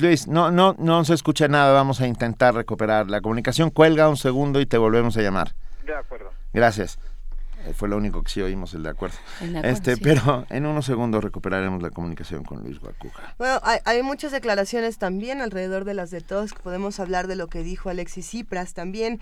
Él ha evitado referirse a estas palabras y también ha anunciado que en esta cumbre extraordinaria que se va a celebrar este próximo lunes va a exigir sanciones para aquellos países, entre ellos Hungría, por ejemplo, que no cumplen con los principios y derechos fundamentales de la Unión Europea sobre el reparto solidario de las cargas. Esta es una cita de lo que Alexis Tsipras dice, entre todos sus miembros. Dice, esperamos que se reconozca que Grecia no puede asumir sola esta carga, refiriéndose precisamente a los refugiados. Pues las imágenes hablan por sí mismas, la cantidad de refugiados es avasalladora, la situación en efecto es incontenible, pero ¿quién se tiene que hacer cargo de esto? ¿A quién le corresponde ayudar a estos migrantes? No podemos dejarlos solos a la mitad del camino, ¿no? ¿Y qué se hace cuando el presidente del Consejo dice ya no vengan, ¿no? O sea, hace este llamado, ya no vengan. Este no es ni Grecia ni ninguna otra nación europea va a ser un territorio de tránsito. Luis, ¿ya estás de regreso? Aquí estoy. Ya te aclaraste, qué bueno. Ya.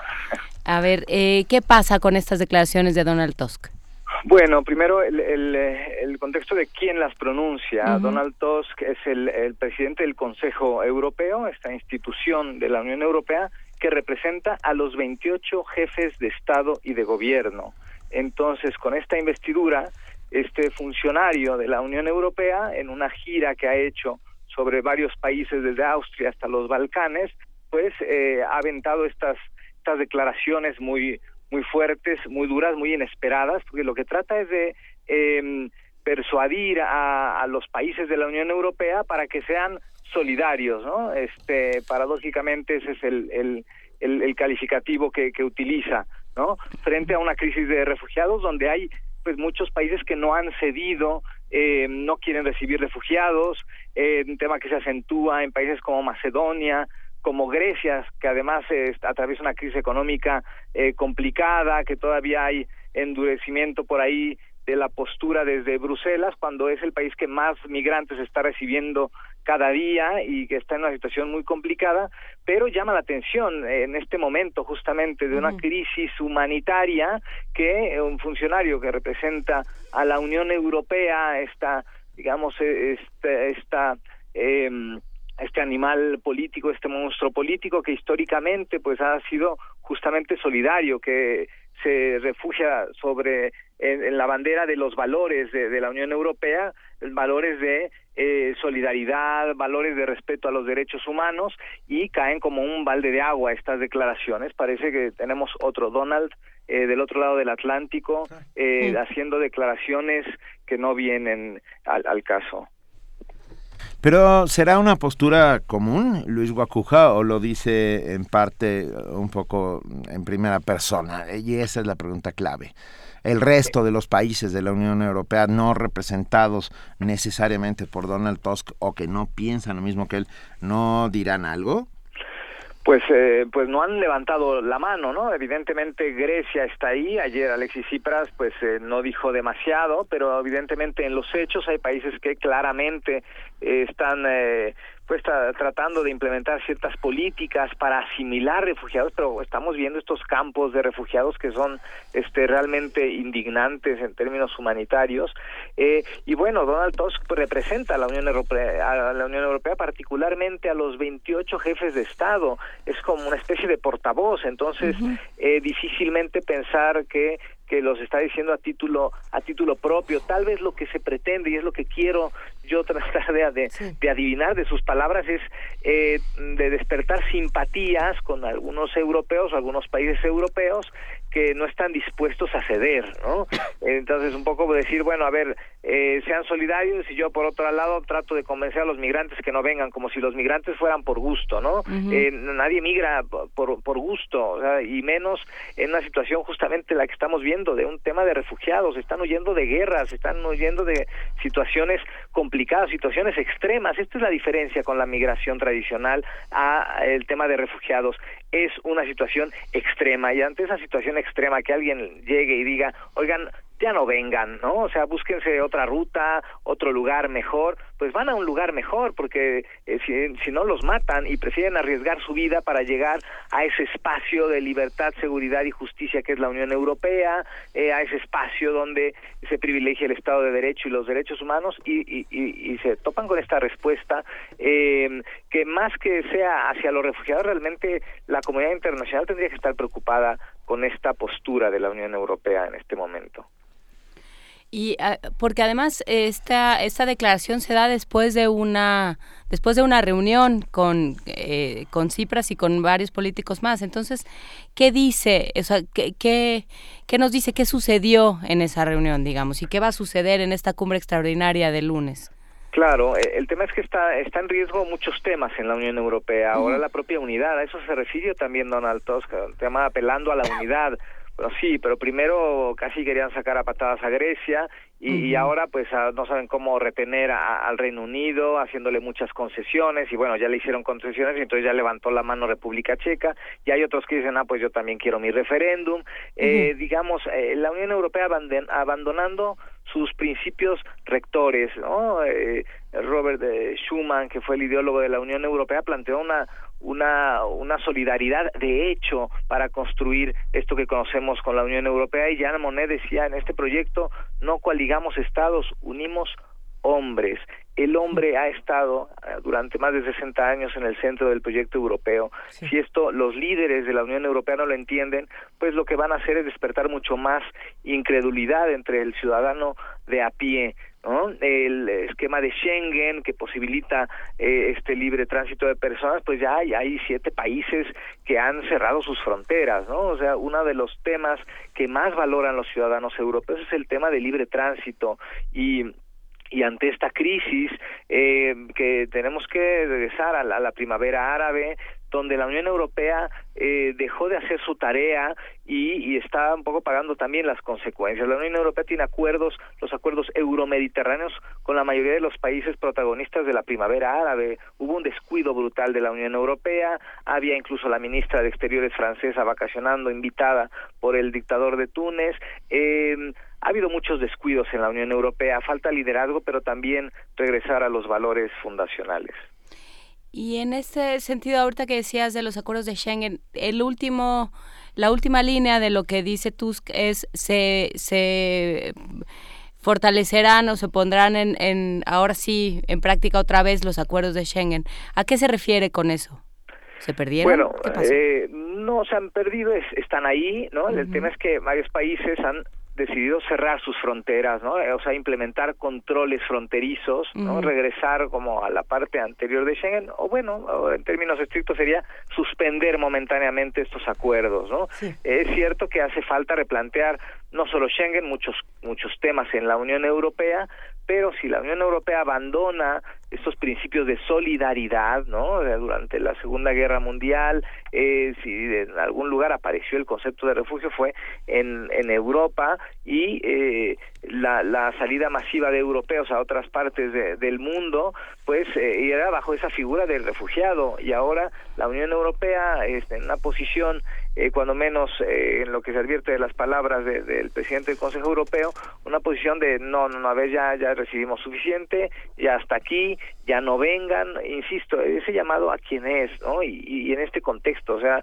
la Unión Europea, que tradicionalmente ha sido el contrapeso de los Estados Unidos, cuando vemos con preocupación ya no solo las declaraciones incendiarias o mediáticas, sino las posibilidades reales de que alguien como Donald Trump pueda llegar a la silla presidencial en la Casa Blanca, uh-huh. Pues preocupa, ¿no? Pues en dónde estamos parados, ¿no? Uh-huh.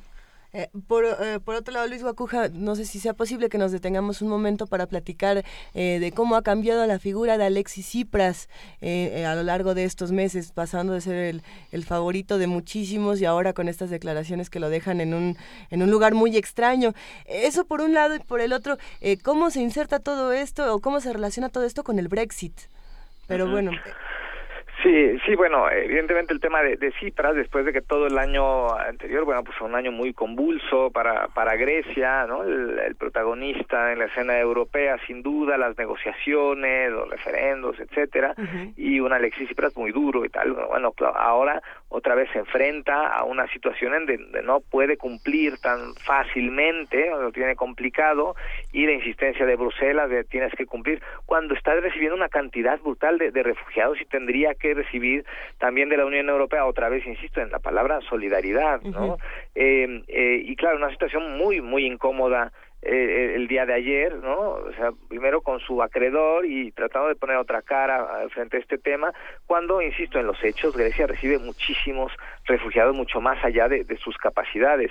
Y esto, pues, pone en tela de juicio justamente al proyecto europeo, sus valores, sus principios, y ahí está el tema también relacionado con el Brexit, ¿no? O sea, ¿es la Unión Europea atractiva? ¿Lo está haciendo ahora? ¿Es tan atractiva como hace 10, 15 o 20 años o 30? Pues parece que no, ¿no? Porque ¿dónde están esos valores que inspiran a los países a acercarse a la Unión Europea o a los ciudadanos a sentirse identificados con el proyecto? Y este es un problema pues muy grave, una crisis de credibilidad en medio justamente de este tema del Brexit, ¿no? De la posibilidad de que el Reino Unido abandone la Unión Europea.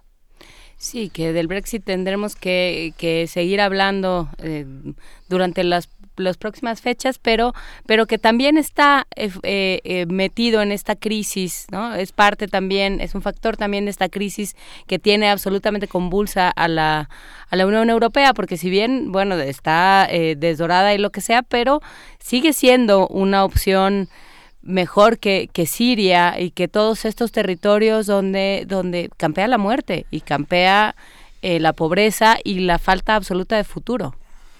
Sí, por supuesto.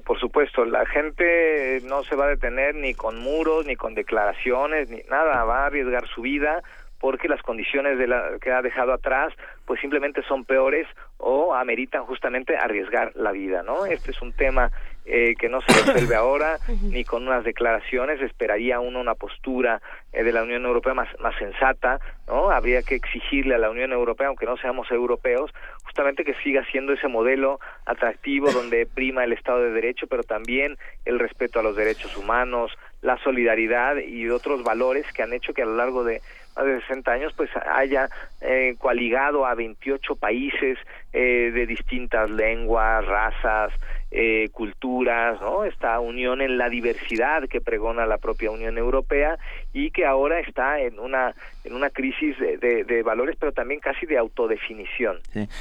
Yo les pediría algo más, Luis, ya puestos a pedir, les pediría que no olviden sus pasados coloniales, que tanto costaron, y que tampoco olviden que en los momentos más difíciles, estoy hablando de las guerras mundiales, de los momentos más terribles, el resto del mundo se volcó a ayudar. Entonces tengo la impresión de que la Unión Europea necesita mirar un poco hacia atrás para poder seguir mirando hacia adelante. Totalmente, sí, ¿no? Ya lo decía Antonio Gaudí, ¿no? La originalidad consiste en retornar al origen, ¿no? Claro. Ahí, ¿no? Muchas gracias, Luis Guacuja, responsable del programa de estudios sobre la Unión Europea del posgrado de la UNAM. Te mandamos un muy fuerte abrazo y, como siempre, te agradecemos estar con nosotros aquí, haciendo comunidad en Primer Movimiento. Gracias a ustedes. Un abrazo. Gracias. Un abrazo. Primer Movimiento. Donde todos rugen, el puma ronronea. Estamos de regreso, son las 8 de la mañana con 45 minutos. Muchas gracias a todos quienes nos han escrito. Lobo Negro Lobo dice: buenos días, aquí haciendo comunidad con ustedes. Suerte hoy, amigos, buen fin de semana. Lo mismo te deseamos a ti, Lobo Negro Lobo. Me pues gusta, sí. ese Lobo Negro Lobo. Lobo Negro Estaba Lobo. El otro día pensando, alguien nos preguntó en Twitter por, no me voy a acordar el nombre, pero por un libro de poemas para un niño de 8 años. Oye, hay dos de tigres. ¿A ti que te gustan los tigres, Benito? Sí. Ah, ¿tigres bleikianos o tigres de todos los tigres? Tigres de todos los tigres. Uno es Tigres de la otra noche, de María García Esperón, y otro es uno cuyo título solo a mí me encanta, pero todo el libro es muy bonito, que se llama Tigre Callado Escribe Poesía. Ah, es muy bello. Es muy buen, no solo es muy buen título, es muy buen libro. Es de Monique Cepeda, está ilustrado por Julián Cícero, uh-huh. Y es, pues sí, es un, o sea, ya lo verán si ven las ilustraciones, pues es un niño tigre.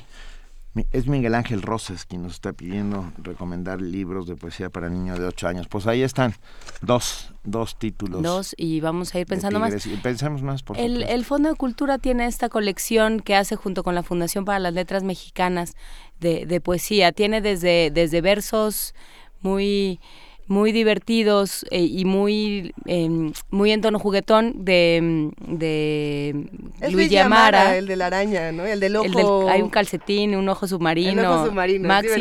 Maxi su ojo submarino se llama. Sí. De Luis Amara, pero también tiene este de María García Esperón, Tigres de la otra noche. Toda esa colección que se hace cada año con el ganador del concurso de poesía al que convoca el Fondo de Cultura y la Fundación para las Letras Mexicanas, toda esa colección vale la pena revisarse, no solo por los textos, sino por las ilustraciones y la edición en sí misma. En el Fondo de Cultura también hay poesía, también María Baranda tiene muchas cosas.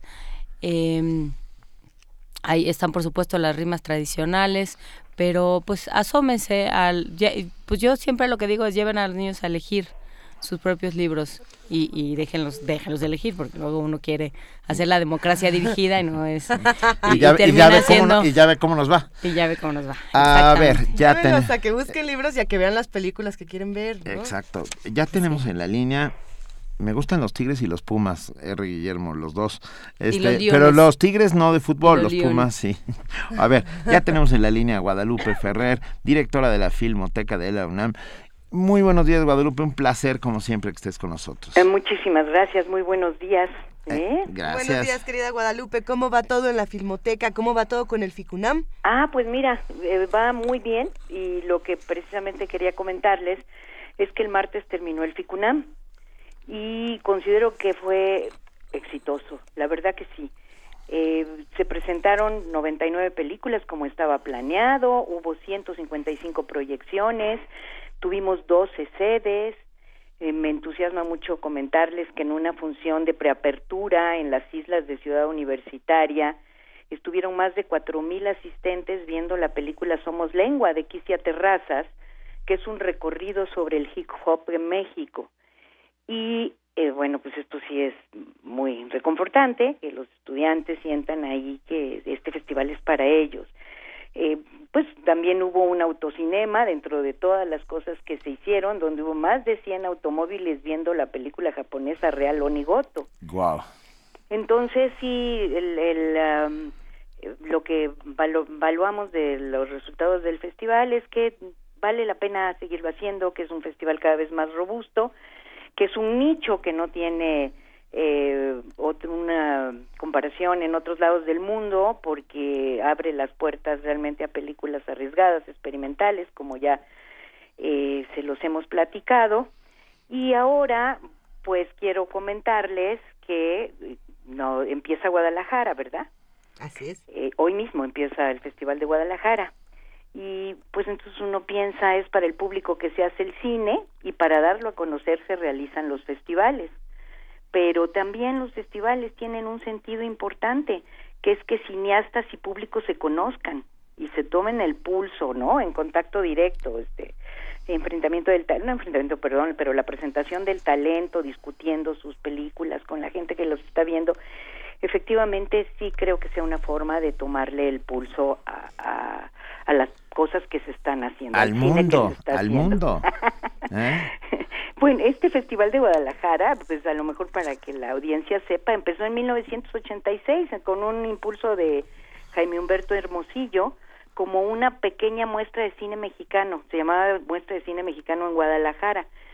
Y tenía como fin que se encontraran los cineastas, pero también que vinieran críticos, tanto nacionales como extranjeros, a ver las películas, y fue un gran impulso para que muchas de las películas mexicanas pudieran llegar a festivales internacionales, incluido, por ejemplo, como el de Cannes, ¿no? Uh-huh. Ya en 2004 el festival se convierte en una muestra de cine mexicano iberoamericano, y en 2005 da el brinco a Festival Internacional de Cine en Guadalajara, en donde la sección de competencia es iberoamericana y también hay una sección de competencia de cine mexicano. Entonces, bueno, pues imagínense nomás como datos, hay en México 103 festivales al año se realizan, ¿no? 22 de esos 103 suceden en la Ciudad de México.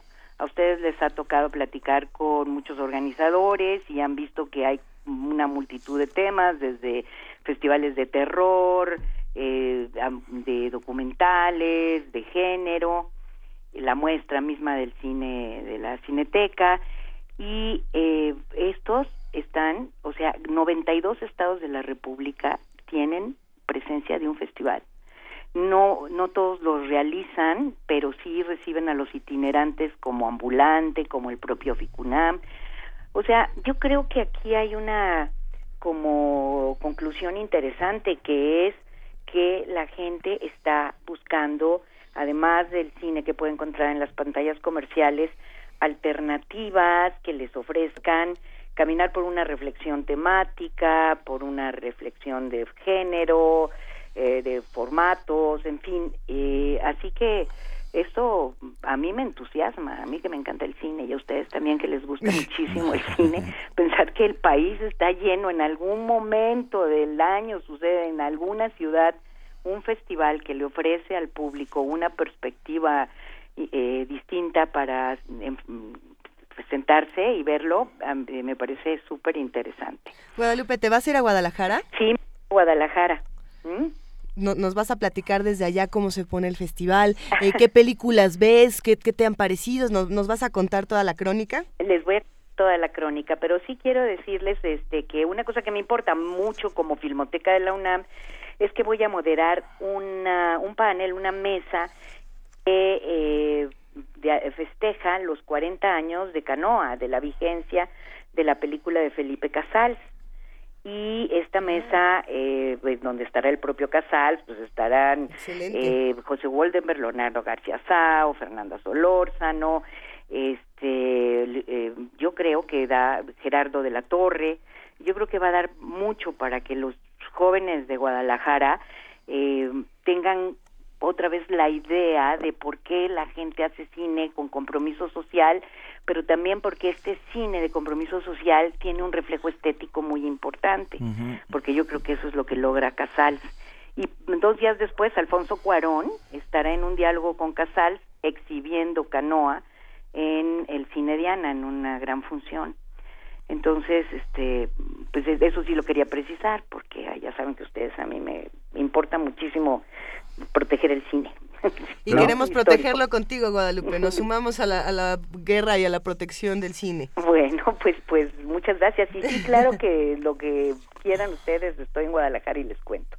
Eso nos va a gustar. Va a estar Brennan también en la mesa de Casals. Ah, mira, bueno, pues ya tendremos un hombre y una mujer en Guadalajara, o una mujer y un hombre. Ese es realmente su hombre en Guadalajara. Lo suyo es andar de pata de perro.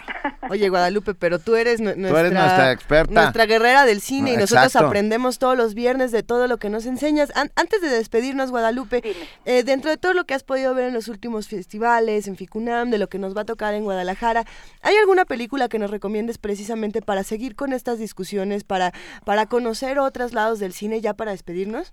Bueno, mira, vi que me entusiasmó muchísimo en la película de apertura del FICUNAM, que fue El Testamento de Manuel de Oliveira, que es un testamento que él, es un autodocumental que él se hace, y se lo hace cuando tiene como 73 años. Manuel de Oliveira se murió de 104, no, bueno. ¿no? Sí. Entonces duró porque él dio instrucciones de que eso no se abriera hasta su muerte. Y considero que es un verdadero poema, es una película fantástica, preciosa, inspiradora, me gustó muchísimo.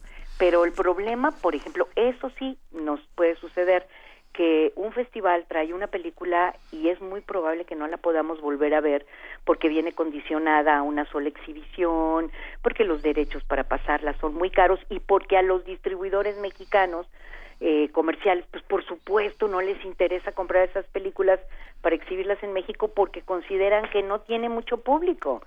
Estaba yo leyendo una crónica de los primeros Arieles, de uno de las películas ganadoras, que fue El Niño y la Niebla, en 1953, o 53 o 54, y dice el director de la película, dice, bueno, me parece muy bien, el productor, me parece muy bien que estas películas existan, pero la verdad que las financia el Estado porque comerciales no son. No. Estas películas que ganan comerciales no son. Bueno, no. Qué cosa. Sí. Bueno, gracias, Guadalupe. Te mandamos un enorme abrazo y suerte en Guadalajara. Gracias, qué gusto hablar con ustedes. Igual, hasta querida. Luego. Bye. Primer movimiento. Donde la raza habla. La criptococosis es una infección causada por los hongos Cryptococcus neoformans y el Cryptococcus gatti, que se encuentran en la materia fecal de las palomas y se adquiere por vía respiratoria. Para la mayor parte de la población no representa un riesgo porque los hongos son prácticamente inocuos, pero hay un segmento que afronta graves riesgos. De ello nos habla Laura Rocío Castañón Olivares, académica e investigadora de la Facultad de Medicina de la UNAM. A partir de la epidemia del SIDA, pues precisamente los pacientes que padecen esta infección son de la población más vulnerable para poder adquirir criptococosis. En segundo lugar, se encuentran aquellas otras personas que tienen alguna inmunosupresión, pues debidas a otro tipo de enfermedades, las personas que tienen cáncer y que son tratadas con inmunosupresores, las personas que van a ser trasplantadas, inclusive también personas que tienen algunas enfermedades autoinmunes, como por ejemplo lupus o artritis reumatoide, y que necesitan estar constantemente tomando medicamentos que los inmunosuprimen. Ante la inexistencia de datos oficiales sobre la morbilidad y mortalidad, la especialista en ciencias biomédicas aplicó con su equipo una encuesta en el Instituto Nacional de Neurología y Neurocirugía, y estos son los resultados. Llegamos a la conclusión de que aproximadamente por cada 10,000 personas, 28 están infectadas o estuvieron infectadas por este hongo. Entonces, realmente la morbilidad es muy baja. pero desafortunadamente la mitad de estos pacientes mueren. También nos hace falta investigar cómo está la situación de esta micosis a nivel pediátrico. Sin embargo, por pláticas que he tenido con médicos que están en el Hospital Infantil de México y en el Instituto Nacional de Pediatría, ellos me han comentado que de hace 10 años para acá no han tenido ningún caso de criptococosis en infantes. Entonces podríamos pensar que la población más afectada son los adultos que están entre los 30 y 50 años de edad. La doctora Castañón hizo un llamado a las personas para que no alimenten a las palomas. El que nosotros no tomemos conciencia de que las palomas son realmente una plaga, se multiplican, parece ser que logarítmicamente. De hecho, se dice que en Europa la decadencia de una ciudad se mide por el número de palomas que puede presentar. Así que si es posible, a mí me gustaría mucho hacer conciencia entre el auditorio de que ya no alimenten las palomas, al revés, traten de irlas desechando de la cohabitación que tenemos tan domiciliaria con ella. Para Radio UNAM, Abraham Menchaca. Primer movimiento. Donde la raza habla.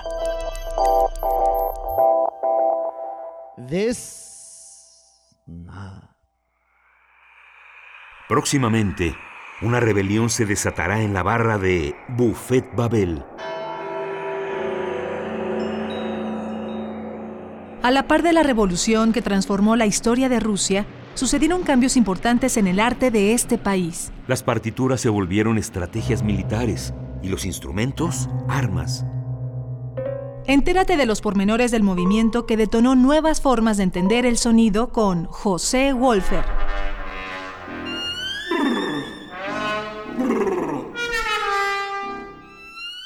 Vanguardia rusa, el resonar subversivo.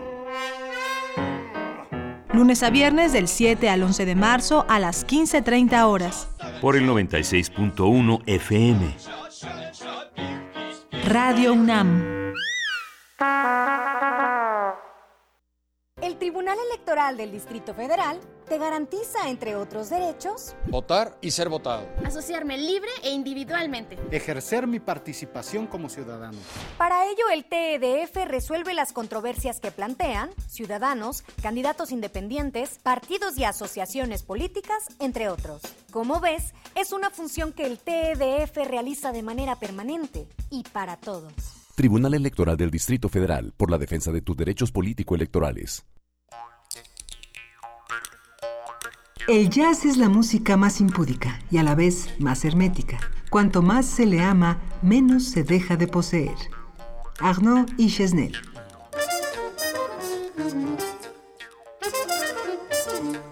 Disfruta del jazz de la mano de Alain Derbez en la tercera temporada de Imposible, 5.200 kilómetros de jazz posible.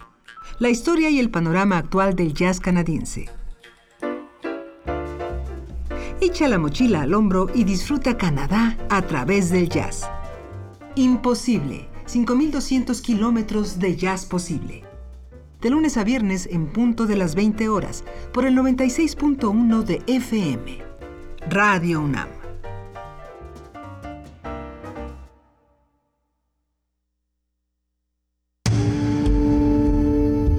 Primer movimiento. Información azul y oro.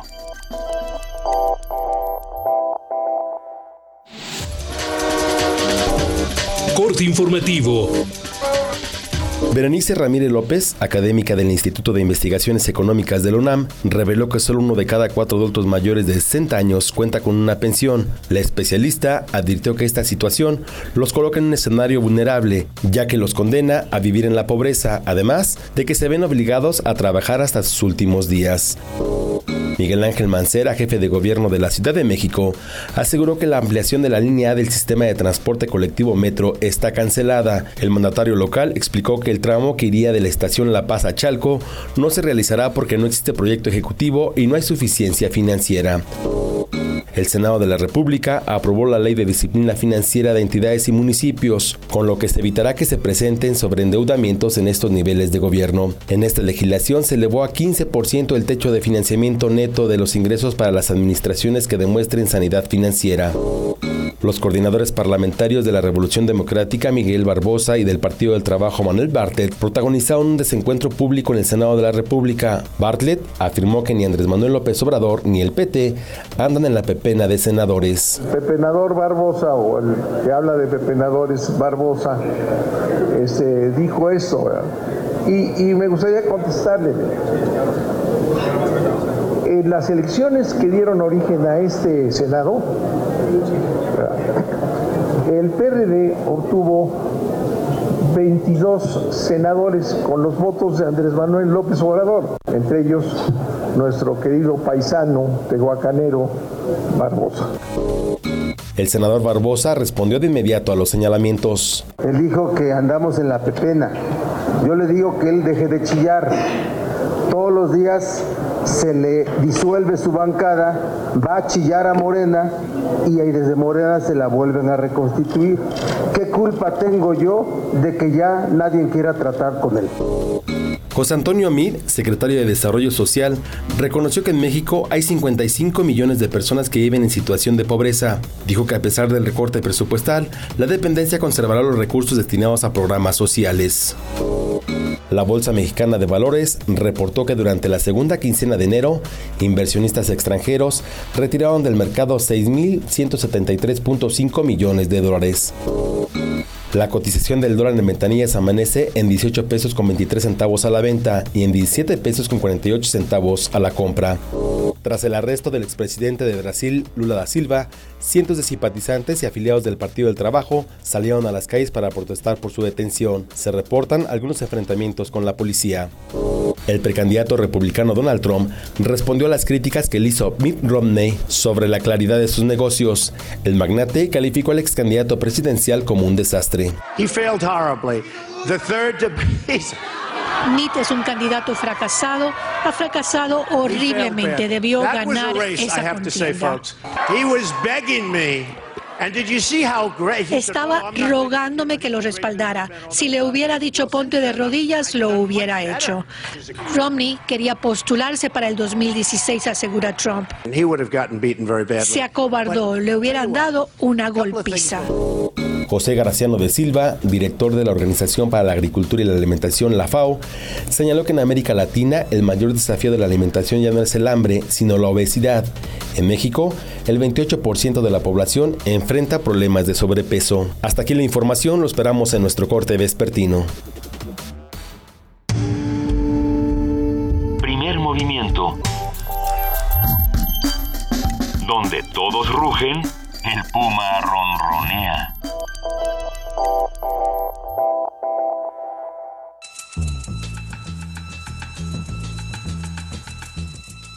Es hora de poesía necesaria.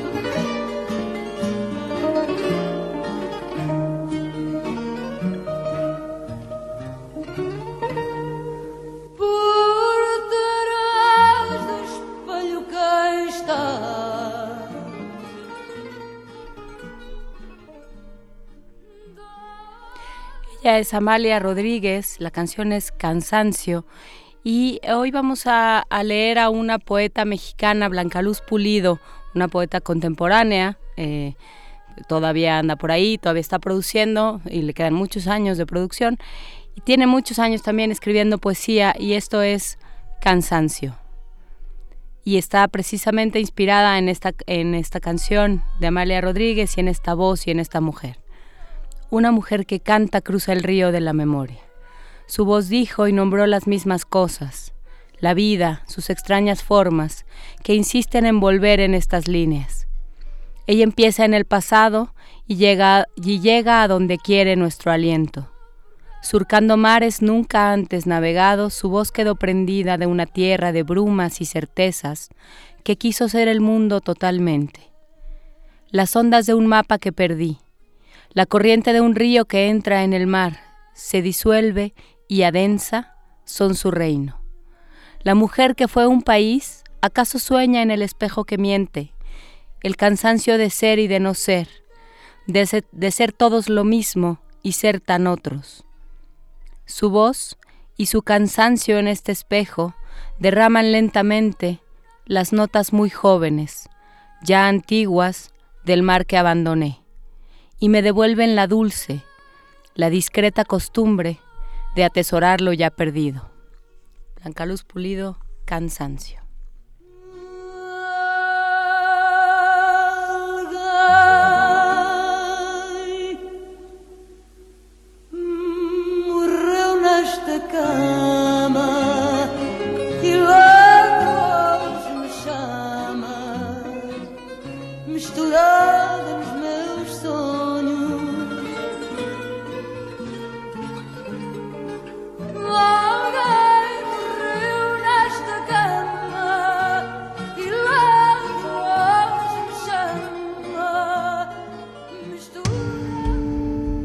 Movimiento.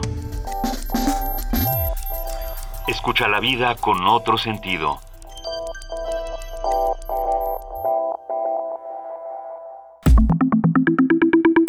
La mesa del día.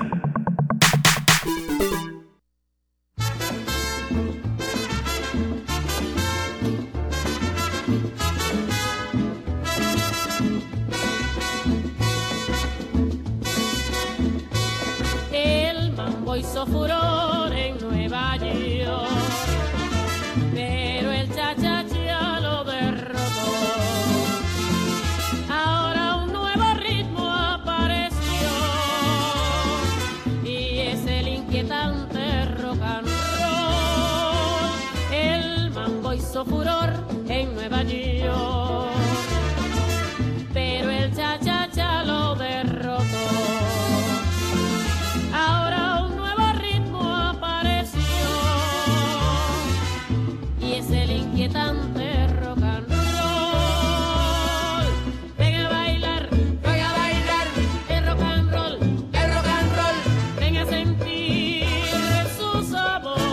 cha-cha-cha lo derrotó.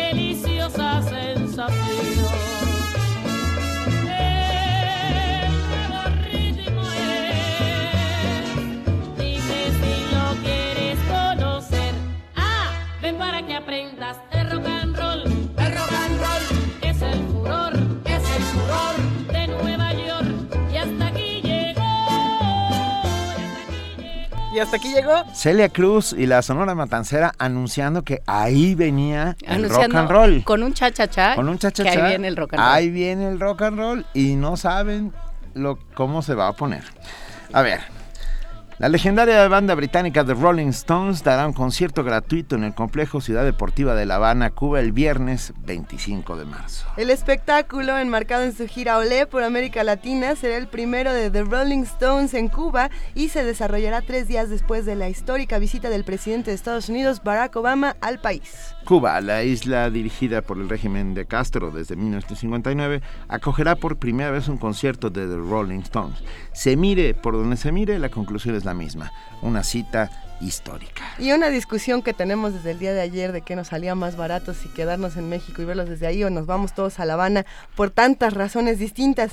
Bueno, a propósito de esta visita de los Rolling Stones a Cuba, hablaremos esta mañana sobre la música en Cuba, las implicaciones de la visita tanto de los Rolling Stones como del presidente Barack Obama y lo que se espera que suceda después de esta apertura.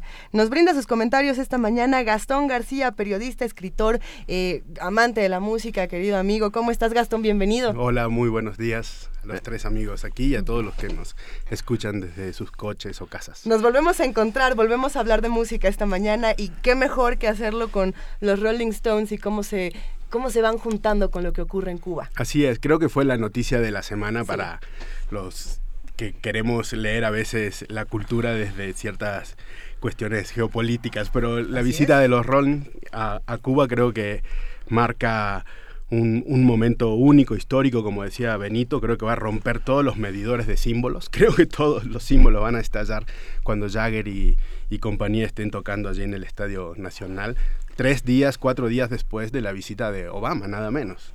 ¿Y cuál es esta lectura geopolítica que haces tú, Gastón, desde el periodismo? ¿Te estás riendo de mí por esta voz? Pues sí, en mi vida es difícil. No te rías de mí. Yo estoy saliendo de una terrible gripe. Pues, ¿ves? También. Pero que los Rolling nos curen la gripa con esta visita. Sí, siempre cubran, ¿no? Yo siento que esto se parece un poco a la apertura de un McDonald's en la Plaza Roja, ¿no? La llegada de los Rolling tiene ese sabor, un cambio de época, un momento en el que la historia está dando un vuelco. Se abre una puerta, no sabemos a dónde, no sabemos hacia dónde da esa puerta, pero sí hay una esquina que doblar, ¿no? Sí. Y la presencia de un presidente norteamericano, gringo, estadounidense. La presencia de los Rolling Stones tocando gratis en la isla después de tantos años donde no solo no podían tocar ni visitarla, sino no se los podía oír porque estaba prohibido. Uh-huh. Creo que eso marca un nuevo momento y me hace acordar un poco a esas situaciones cuando en algunos momentos en la vieja Unión Soviética comenzaba también a cambiar algunas cosas. Por ejemplo, el mítico concierto de Paul McCartney en la Plaza Roja, ¿no? Uh-huh. Esto fue ya mucho tiempo después, pero fue también un momento de cambio, al menos en el consumo cultural de la población.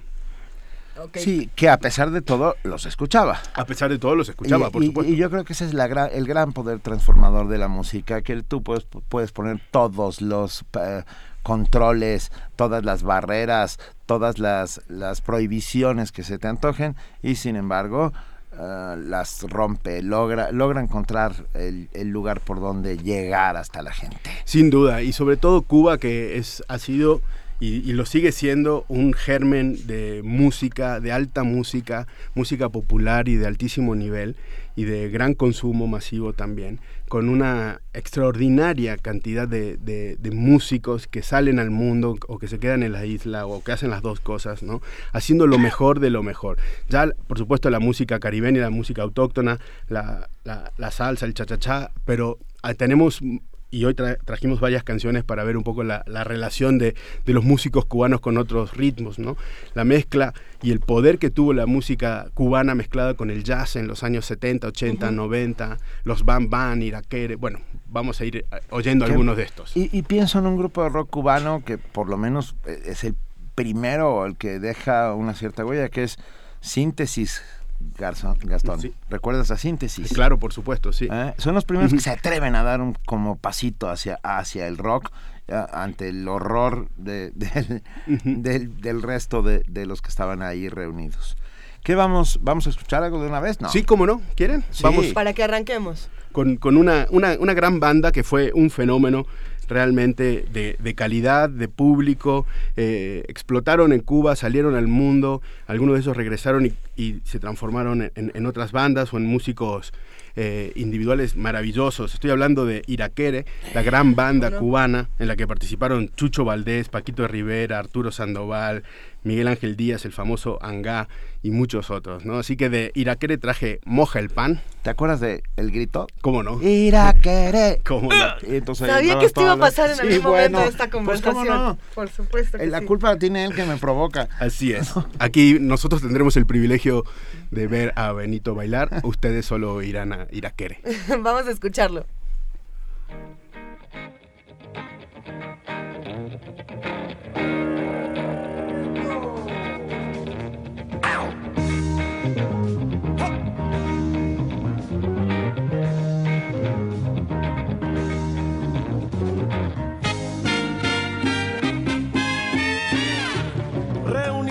Amigos para formar un rumbo, para cocinar cangrejo compraron un cazuelón, se comieron la patita gata, mira la buena carapachón. Pero uno de ellos que tarde hoy al vacilo llegó, parado frente al cartero de esta manera expresó: no se preocupe mi amigo, esto no es un gran dolor. Alcánzame el pan mi socio, que la salsa es lo mejor. Alcánzame el pan mi socio, que la salsa es lo mejor.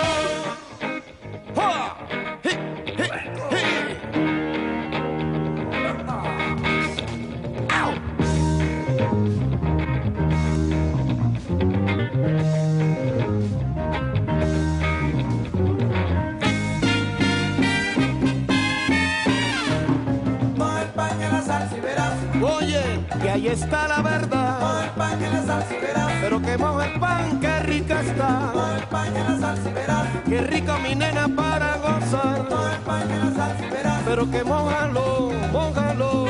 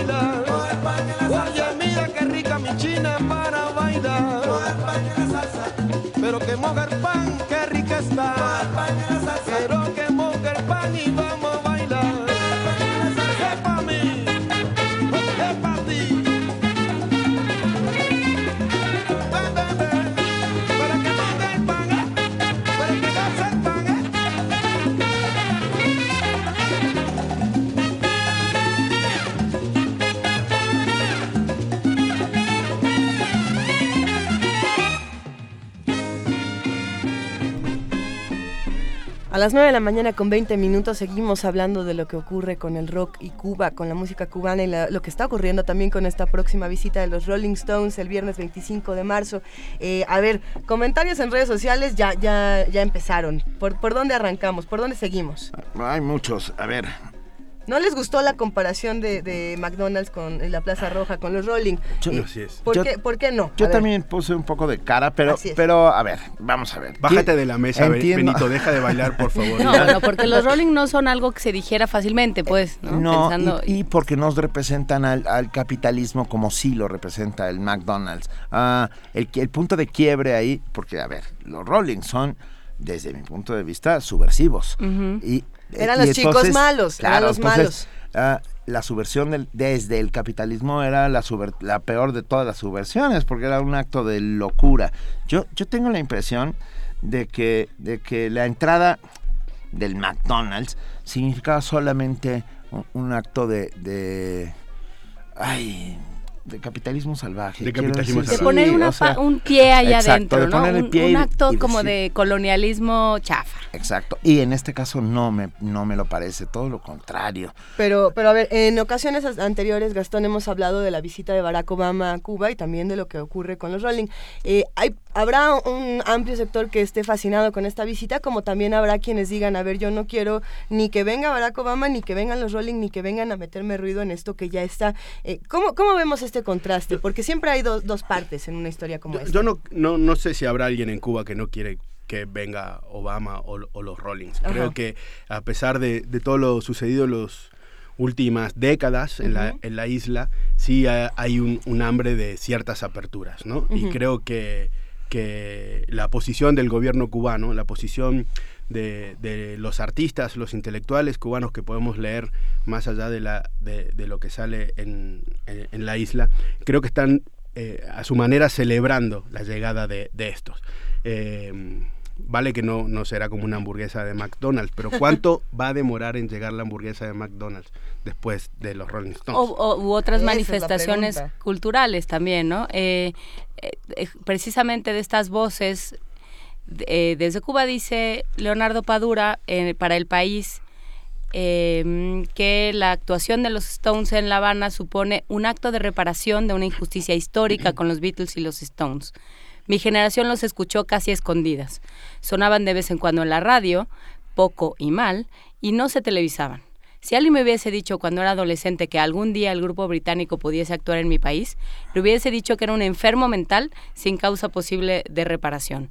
O sea, realmente hay una idea de nos estábamos perdiendo de muchas cosas y estamos ahora teniendo posibilidad de elegirlas. Así es. Desde luego, ¿no? Bueno, hay una broma que hacen ahora los cubanos en La Habana que dice que lo que antes estaba prohibido ahora es obligatorio, ¿no? Uh-huh. Y pasó con la Navidad cuando llegó Juan Pablo II y las recurrentes visitas de este Papa Francisco. Y respecto a eso, yo en Asociación Libre, y disculparán si elevamos un poco la polémica, pero a mí la llegada de los Rollins a Cuba me hizo pensar en algo, me hizo recordar un libro maravilloso de Vázquez Montalbán que se llama Y Dios entró en La Habana, ¿no? Que crónica en casi 1000 páginas, uh-huh, ese momento en el que Juan Pablo II llega a La Habana, se saluda a Fidel Castro, sienta a Fidel Castro en la primera fila de la misa, junto a García Márquez, por cierto, y él lo cuenta todo, ¿no?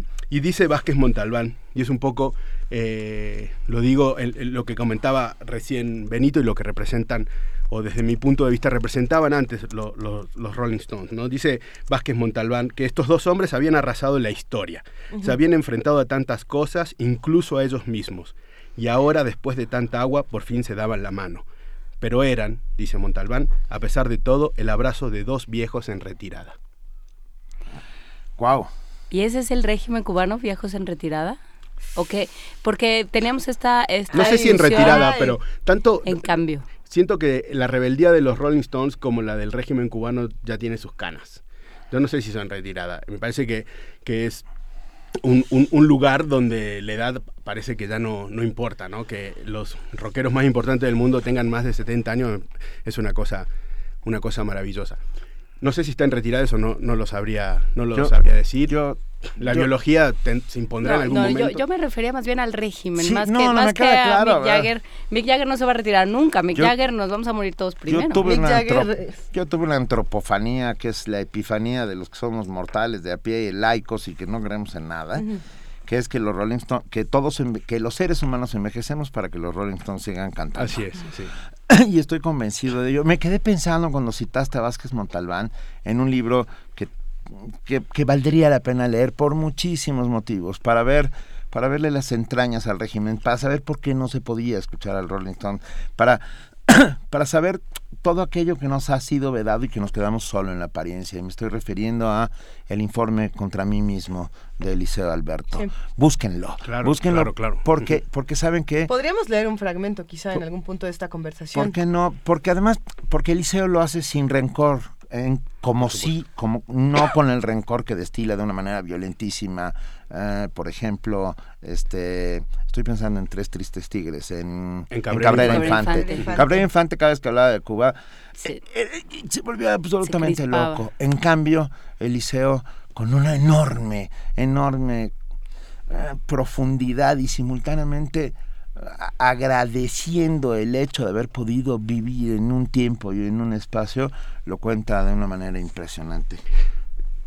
Lo que quería comentar también es lo que representó el rock durante tantas décadas, ¿no? Uh-huh. Esa rebeldía, ese enfrentamiento al poder. Los cubanos en su música también lograron encontrar esa manera. A lo mejor los grupos de rock, a lo mejor por una cuestión estética, no lograron ser...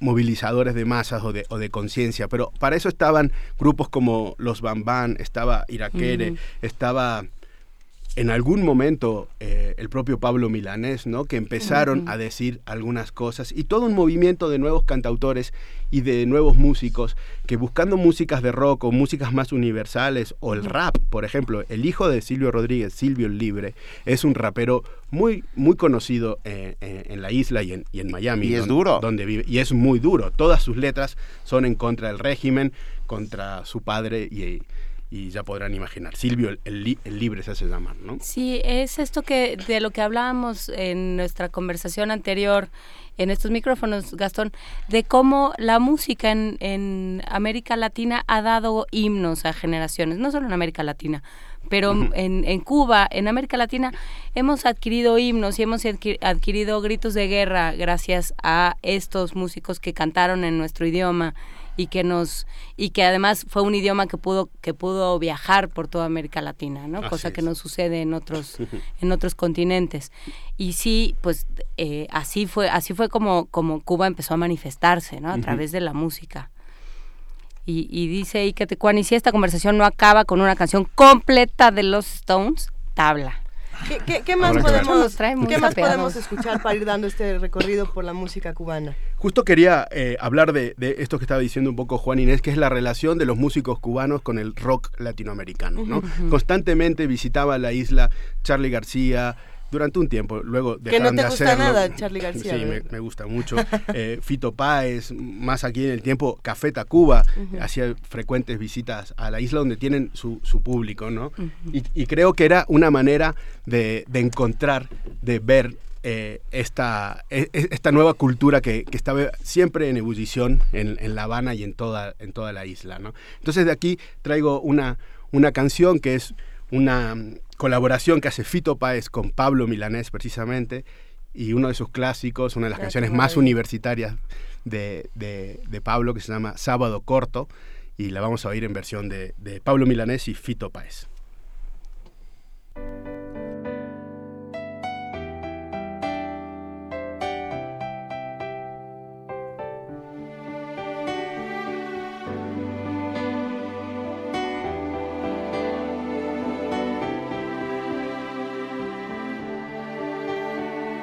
Sábado al fin terminé de estudiar, te propongo un hermoso plan que no dejes sin repasar las canciones, el baile, comer algo en la calle y después, por supuesto, amar.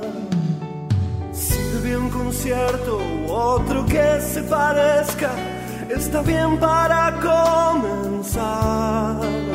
Sus canciones me hacen llorar, y si alguna le pido y ella canta conmigo, que amor nos envolverá.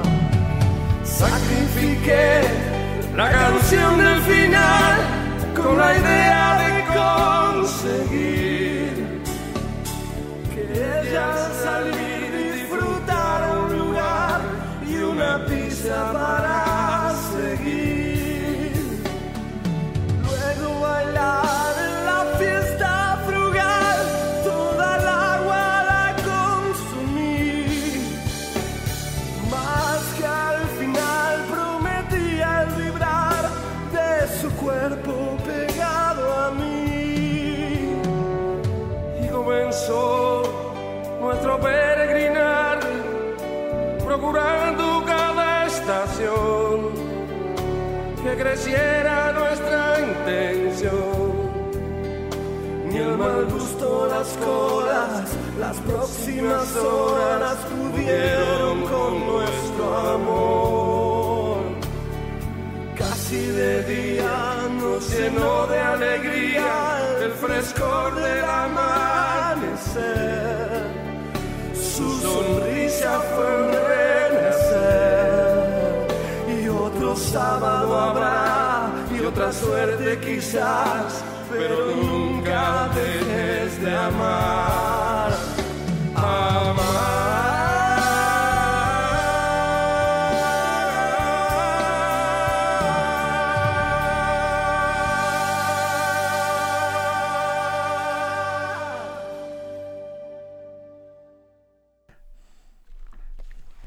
Ahora sí, como diría el maestro Jaime López, ¿qué dirían los Rolling Stones? Esto nos lo escribe Vanguardia Vieja, de todo lo que estamos escuchando. Un abrazo a nuestros radioescuchas, un abrazo a Vanguardia Vieja.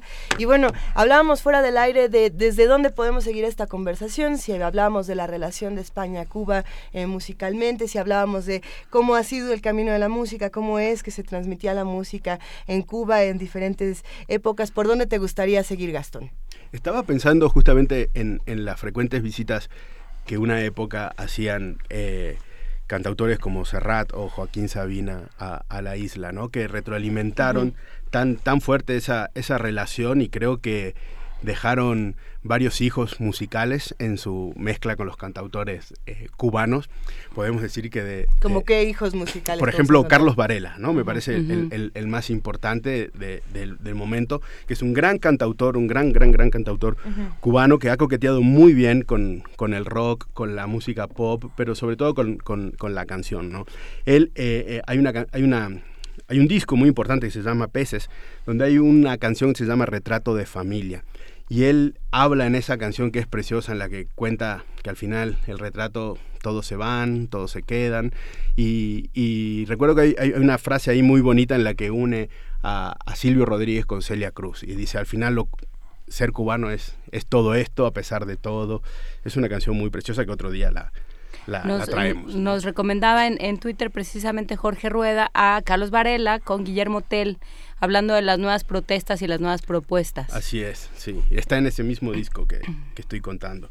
Es precioso. Y Carlos Varela tuvo una gran colaboración precisamente con Joaquín Sabina, ¿no?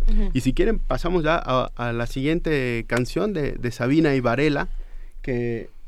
es Tan joven y tan viejo, Like a Rolling Stone. Así que un poco está el homenaje de Sabina, que escribió esta canción junto a Carlos Varela, y homenajean a los Rollins, aunque más a Bob Dylan, ¿no?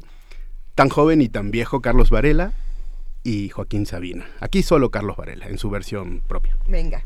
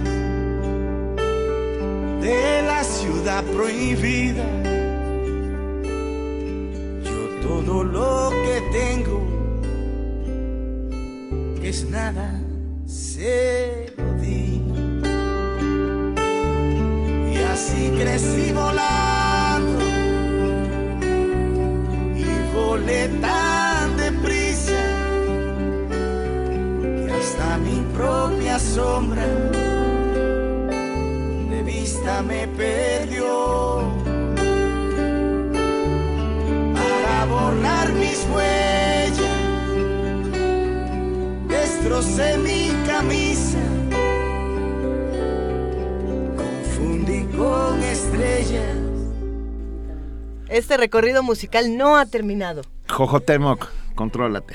También Soleimun, que hacía mucho que no aparecía, ya te extrañábamos, qué bueno que regresaste. Dicen, qué barbaridad, queremos la alerta sísmica de Luisa o cambiarle a la Z o lo que sea. No le cambien. No le cambio. A ver, Nine Inch Nails apoyaría esta conversación y diría... Estamos hablando. Sí, lo que diría es que hay muchísimos géneros y que podemos ir haciendo un mapa de todos los géneros que además van mutando a lo largo de los años, y bien creo que estamos haciendo un recorrido muy interesante. ¿Desde dónde nos vamos ahora, Gastón? ¿Vamos a cambiar por completo la tirada? ¿Nos vamos a ir a algo mucho más movidón? Sí, ¿o vamos a hablar del simbolismo de esta visita? No, vamos a otra canción para levantar un poco el ritmo. En un momentito nos fue vamos acercando. Un grupo muy, muy importante a finales de los 90 y principios de los 2000. Habana Abierta se llama. Fue un grupo que con una música mucho más universal, mezclando ritmos, muy buena onda. Empezaron a decir en canciones muy, muy bailables y divertidas cosas que a lo mejor no se podían decir de otra manera, ¿no? Entonces, esta parte contestataria del rock llega a las letras y se hacen muy, muy populares con Habana Abierta. Y vamos a oír esta canción que se llama Haceré que Vola. A ver. Haceré que Vola. Habana Abierta. A mi socio Alberto lo metieron cana por vender una hierbita que no estaba mala. Le cayeron unos años, pero menos que a Raúl, que por decir lo que piensa le metieron 20 tú. La cosa está en candela, en La Habana y en todos lados. Me acuerdo que yo fumaba y vivía arrebatado para aguantar este teque, pero desde que me fui el estrés ya no me deja. Ya eso no me hace feliz, hay que vivir apurado y siempre estar conectado, correr atrás del dinero para terminar endeudado, pagándote una casita. Y en Miami o Madrid estaba todo inventado, nadie esperaba por ti. Yo me enteré por el chat que en Dinamarca bestial, te lo puse en un mail, que aquí en España se come muy bien, me lo mandaste a decir, que como gusta la salsa en París, me lo contó mi mamá, que cada vez que la llamo me dice, mijito, quédate allá.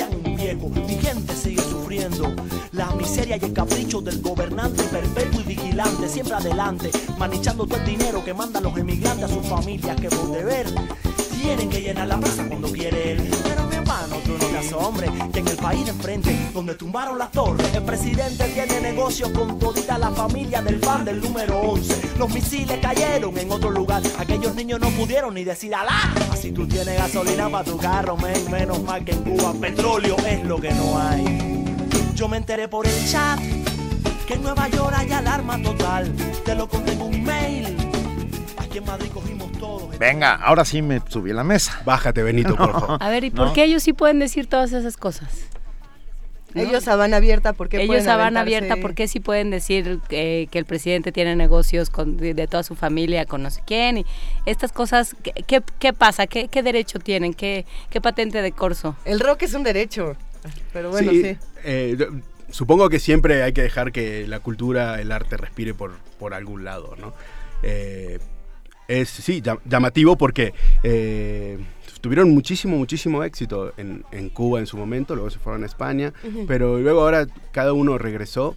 Ya no como Habana Abierta, pero muchos de ellos están tocando en la isla. A mí me gustaría preguntarte, Gastón, ¿qué opinas de lo que va a pasar con la música en Cuba a partir de esta visita de los Rolling? Me refiero a la parte contestataria o a la parte espiritual que se podía manejar en la música en Cuba y que ahora a partir de esta visita queda como algo más... ¿Cómo decirlo? Sí, no creo que pase mucho. Creo que estamos hablando de un país con una música tan, tan, tan fuerte, tan única en el mundo, que no necesita este tipo de influencias. Creo que por sí mismo ha generado grandes bandas, como decíamos antes, grandes canciones, grandes ritmos, grandes letras. Entonces creo que lo que significa, más allá de lo que puede influenciar en las futuras bandas, ni siquiera discursos. Los Rolling Stones va a influirlos en decirle a los jubilados que pueden tocar, porque el Buenavista Social Club son mayores que ellos y siguen girando por el mundo con grandísimo éxito. Así que francamente creo que es más bien simbólico, Juan, ahí te lo dejo, es más bien simbólico la apertura del Estadio Nacional para que toquen gratis los Rolling, ¿no? Mira, Rafaela Carmona nos dice, qué miedo que Cuba pierda su espíritu libre, con tanta apertura van a perder esa libertad. Pues puede pasar lo que pasó en la Unión Soviética, en la ex Unión Soviética, el capitalismo salvaje se lo comió todo. Y sin embargo, hay que pensar que hay cosas que no están bien, vamos a ver. Como en todos lados, por supuesto. Yo creo que uno de los momentos más emocionantes que yo he vivido en mi vida fue en la Plaza de la Revolución en La Habana, cuando vi un letrero que decía 10 millones de niños duermen en la calle en América Latina. Y abajo, más chiquito, decía ninguno en Cuba. Esos son los triunfos de la Revolución Cubana que no podemos no mirarlos, pues, ¿no? Hay que estar conscientes de que existieron y que lograron un montón de cosas. No, bueno, y que le dieron a toda América Latina un referente. Un referente, ¿no? Habrá que ver qué hicimos con esa herencia y qué está sucediendo. ¿Se acaba la revolución? ¿Qué pasa ahora? No sé si se acaba la revolución. No. ¿Cómo? ¿Ustedes no saben? ¿Se acaba la revolución? ¿No les ha llegado un memo? No, la revolución no se acaba. Pero lo cierto es que sí podemos discutir... Tenemos que dejar que se acabe también. Podemos discutir el rock como un negocio y eso siempre... Esa discusión nunca debe de terminar. ¿Cuánto cuesta que los Rolling vengan a México? ¿Cuánto cuesta el boleto para que nosotros estemos ahí? El boleto más barato, si no me equivoco, estaba en 2,000 pesos. El más caro estaba en 5,000. Podemos después estudiar los precios de cuánto cuesta que una banda como los Rolling esté en México. ¿Cuánto cuesta que estén en Cuba? ¿Y quién lo paga? Porque eso lo preguntó R. Guillermo en Twitter y me parece interesante. ¿Quién paga esta gira? ¿Quién la paga? El gobierno inglés, parece. Yo no dudo que la paguen los propios Rolling Stones. También. No les cuesta ningún trabajo ir y dar un concierto en La Habana, pues, ¿no? Ningún trabajo. Están de paso. Claro. Pero también, respecto a lo que dice Luisa, yo creo que una manera de medir lo inofensivo que se tornó el rock, lo poco contestatario que se volvió el rock, es que puedan tocar en una isla donde a veces, muchas veces, el poder ahoga y censura a sus propios artistas, ¿no? ¿Dónde está entonces la música contestataria? ¿En qué géneros? ¿En qué espacios? ¿En qué países? Esa es una pregunta que vamos a tener que plantear muchas veces y sobre todo año tras año, porque la música siempre se reconfigura, ¿no? Pero bueno, escuchemos algo más ya que estamos a punto de cerrar esta conversación. Aquí nos vamos a ir a Francia con unas niñas cubanas francesas. Es un dúo de hermanas, son las hijas del famoso Anga, del percusionista Diraquere. Hoy estas chicas tienen 16 años, son gemelas, se llaman Ibelli, así es el nombre de este grupo. Salieron el año pasado, están teniendo un éxito impresionante en todos lados. Así que tienen esta parte cubana, africana, francesa. Vienen a México muy pronto, como en un mes creo, ya les informaremos bien. Sí. Y esta es la canción River que hace Ibelli y lo vamos a escuchar. Vean el video porque lo estábamos viendo en cabina hace rato antes de ponerlo y es muy, muy interesante. Ahora salen ellas dos debajo del agua. Los tuiteamos, sí. Ahora los ponemos.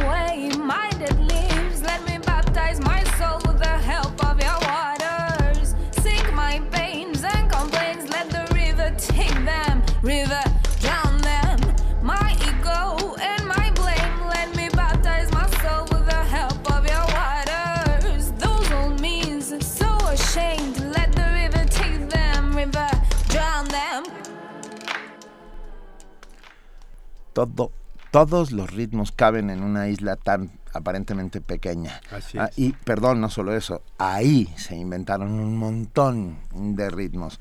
El pueblo cubano trae la música por dentro y la saca a la... Y nos la contagió a todos. Gracias a gracias que nos la contagió a todos. Así es, sí. Es una verdadera maravilla.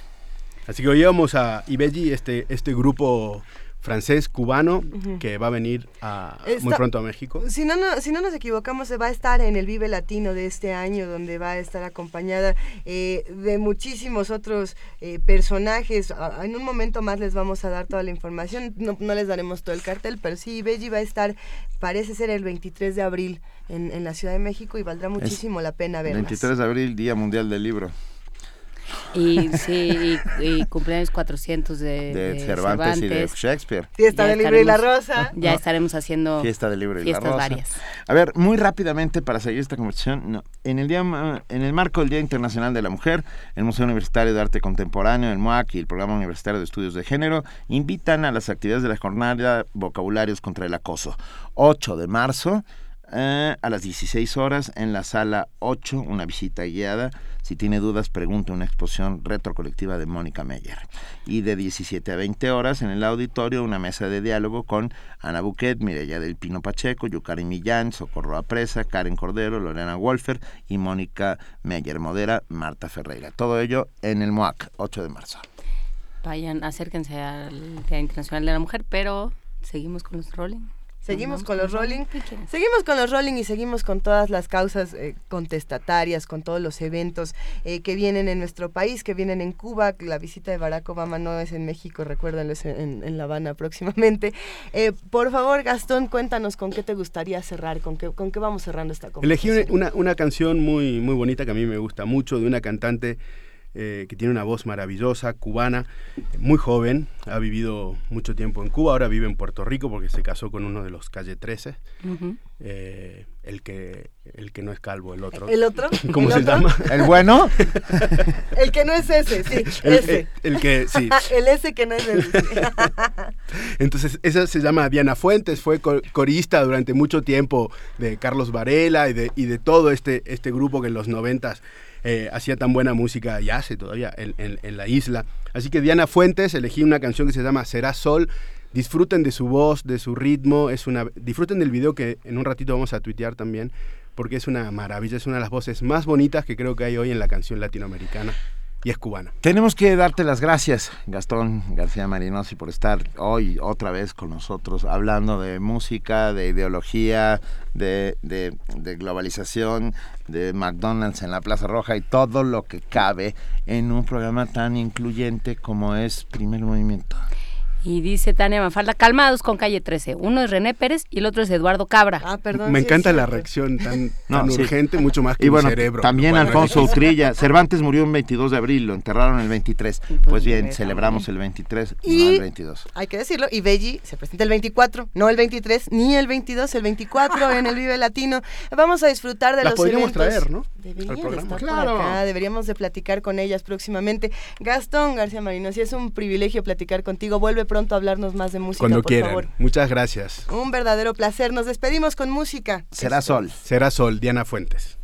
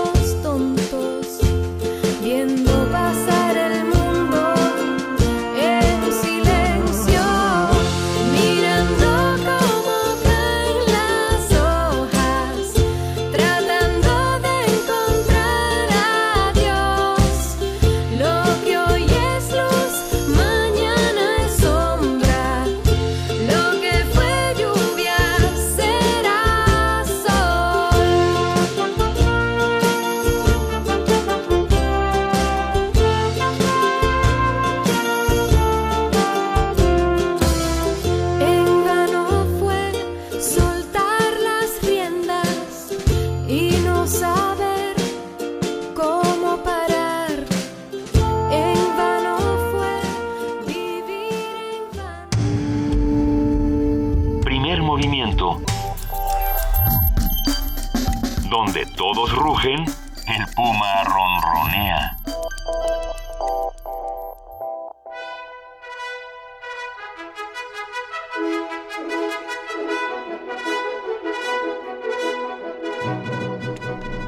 Y ya está con nosotros en este momento, este viernes a las 9:52 de la mañana, nuestra querida compañera Tamara Quiroz. ¿Qué tal, Tamara?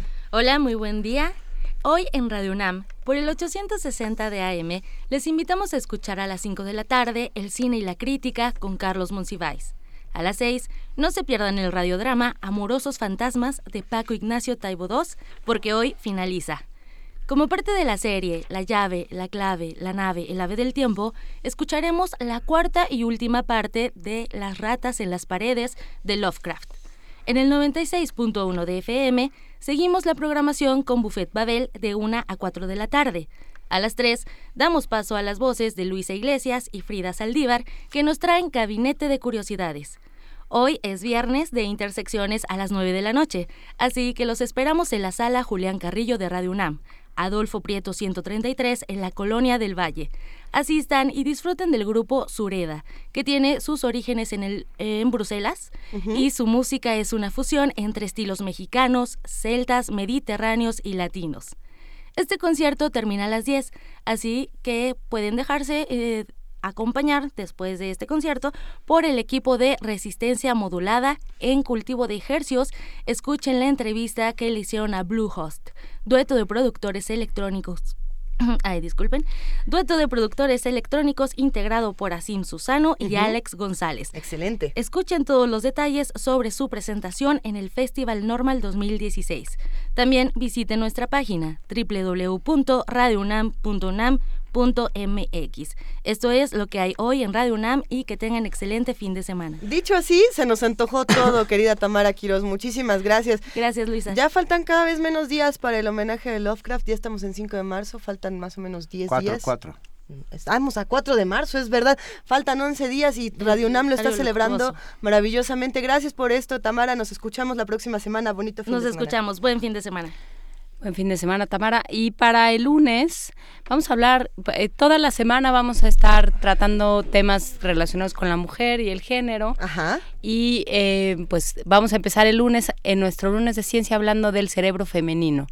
Hay investigaciones que revelan que el cerebro femenino y el masculino tienen distintas conexiones y distintas formas de operar. Oh, no. Vamos a hablar con una especialista de nuestra universidad que así lo...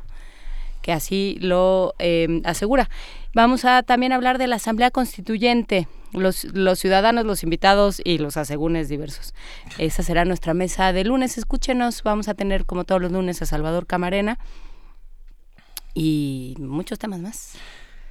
Muchas gracias. No podemos menos que agradecer a todos los compañeros que hacen posible diariamente Primer Movimiento de lunes a viernes.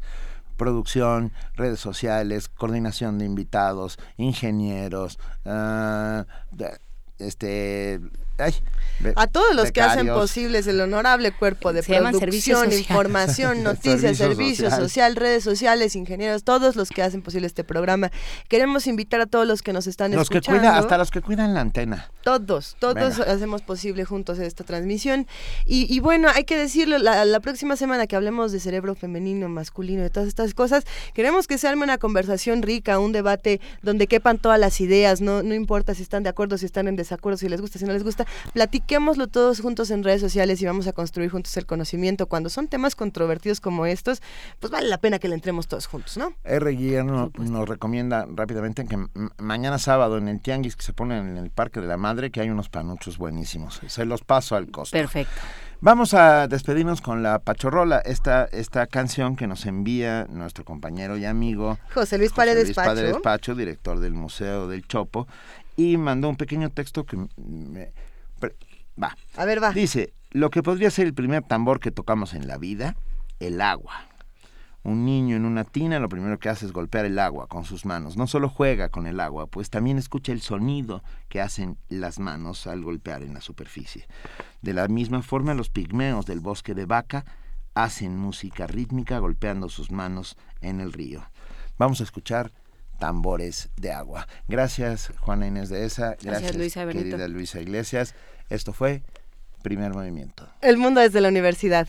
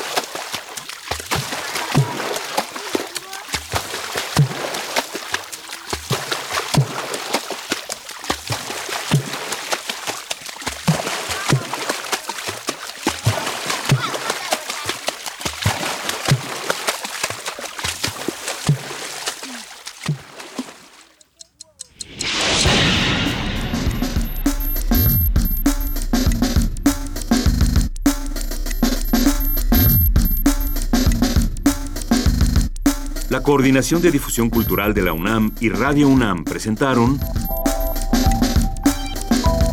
Primer Movimiento. El mundo desde la universidad.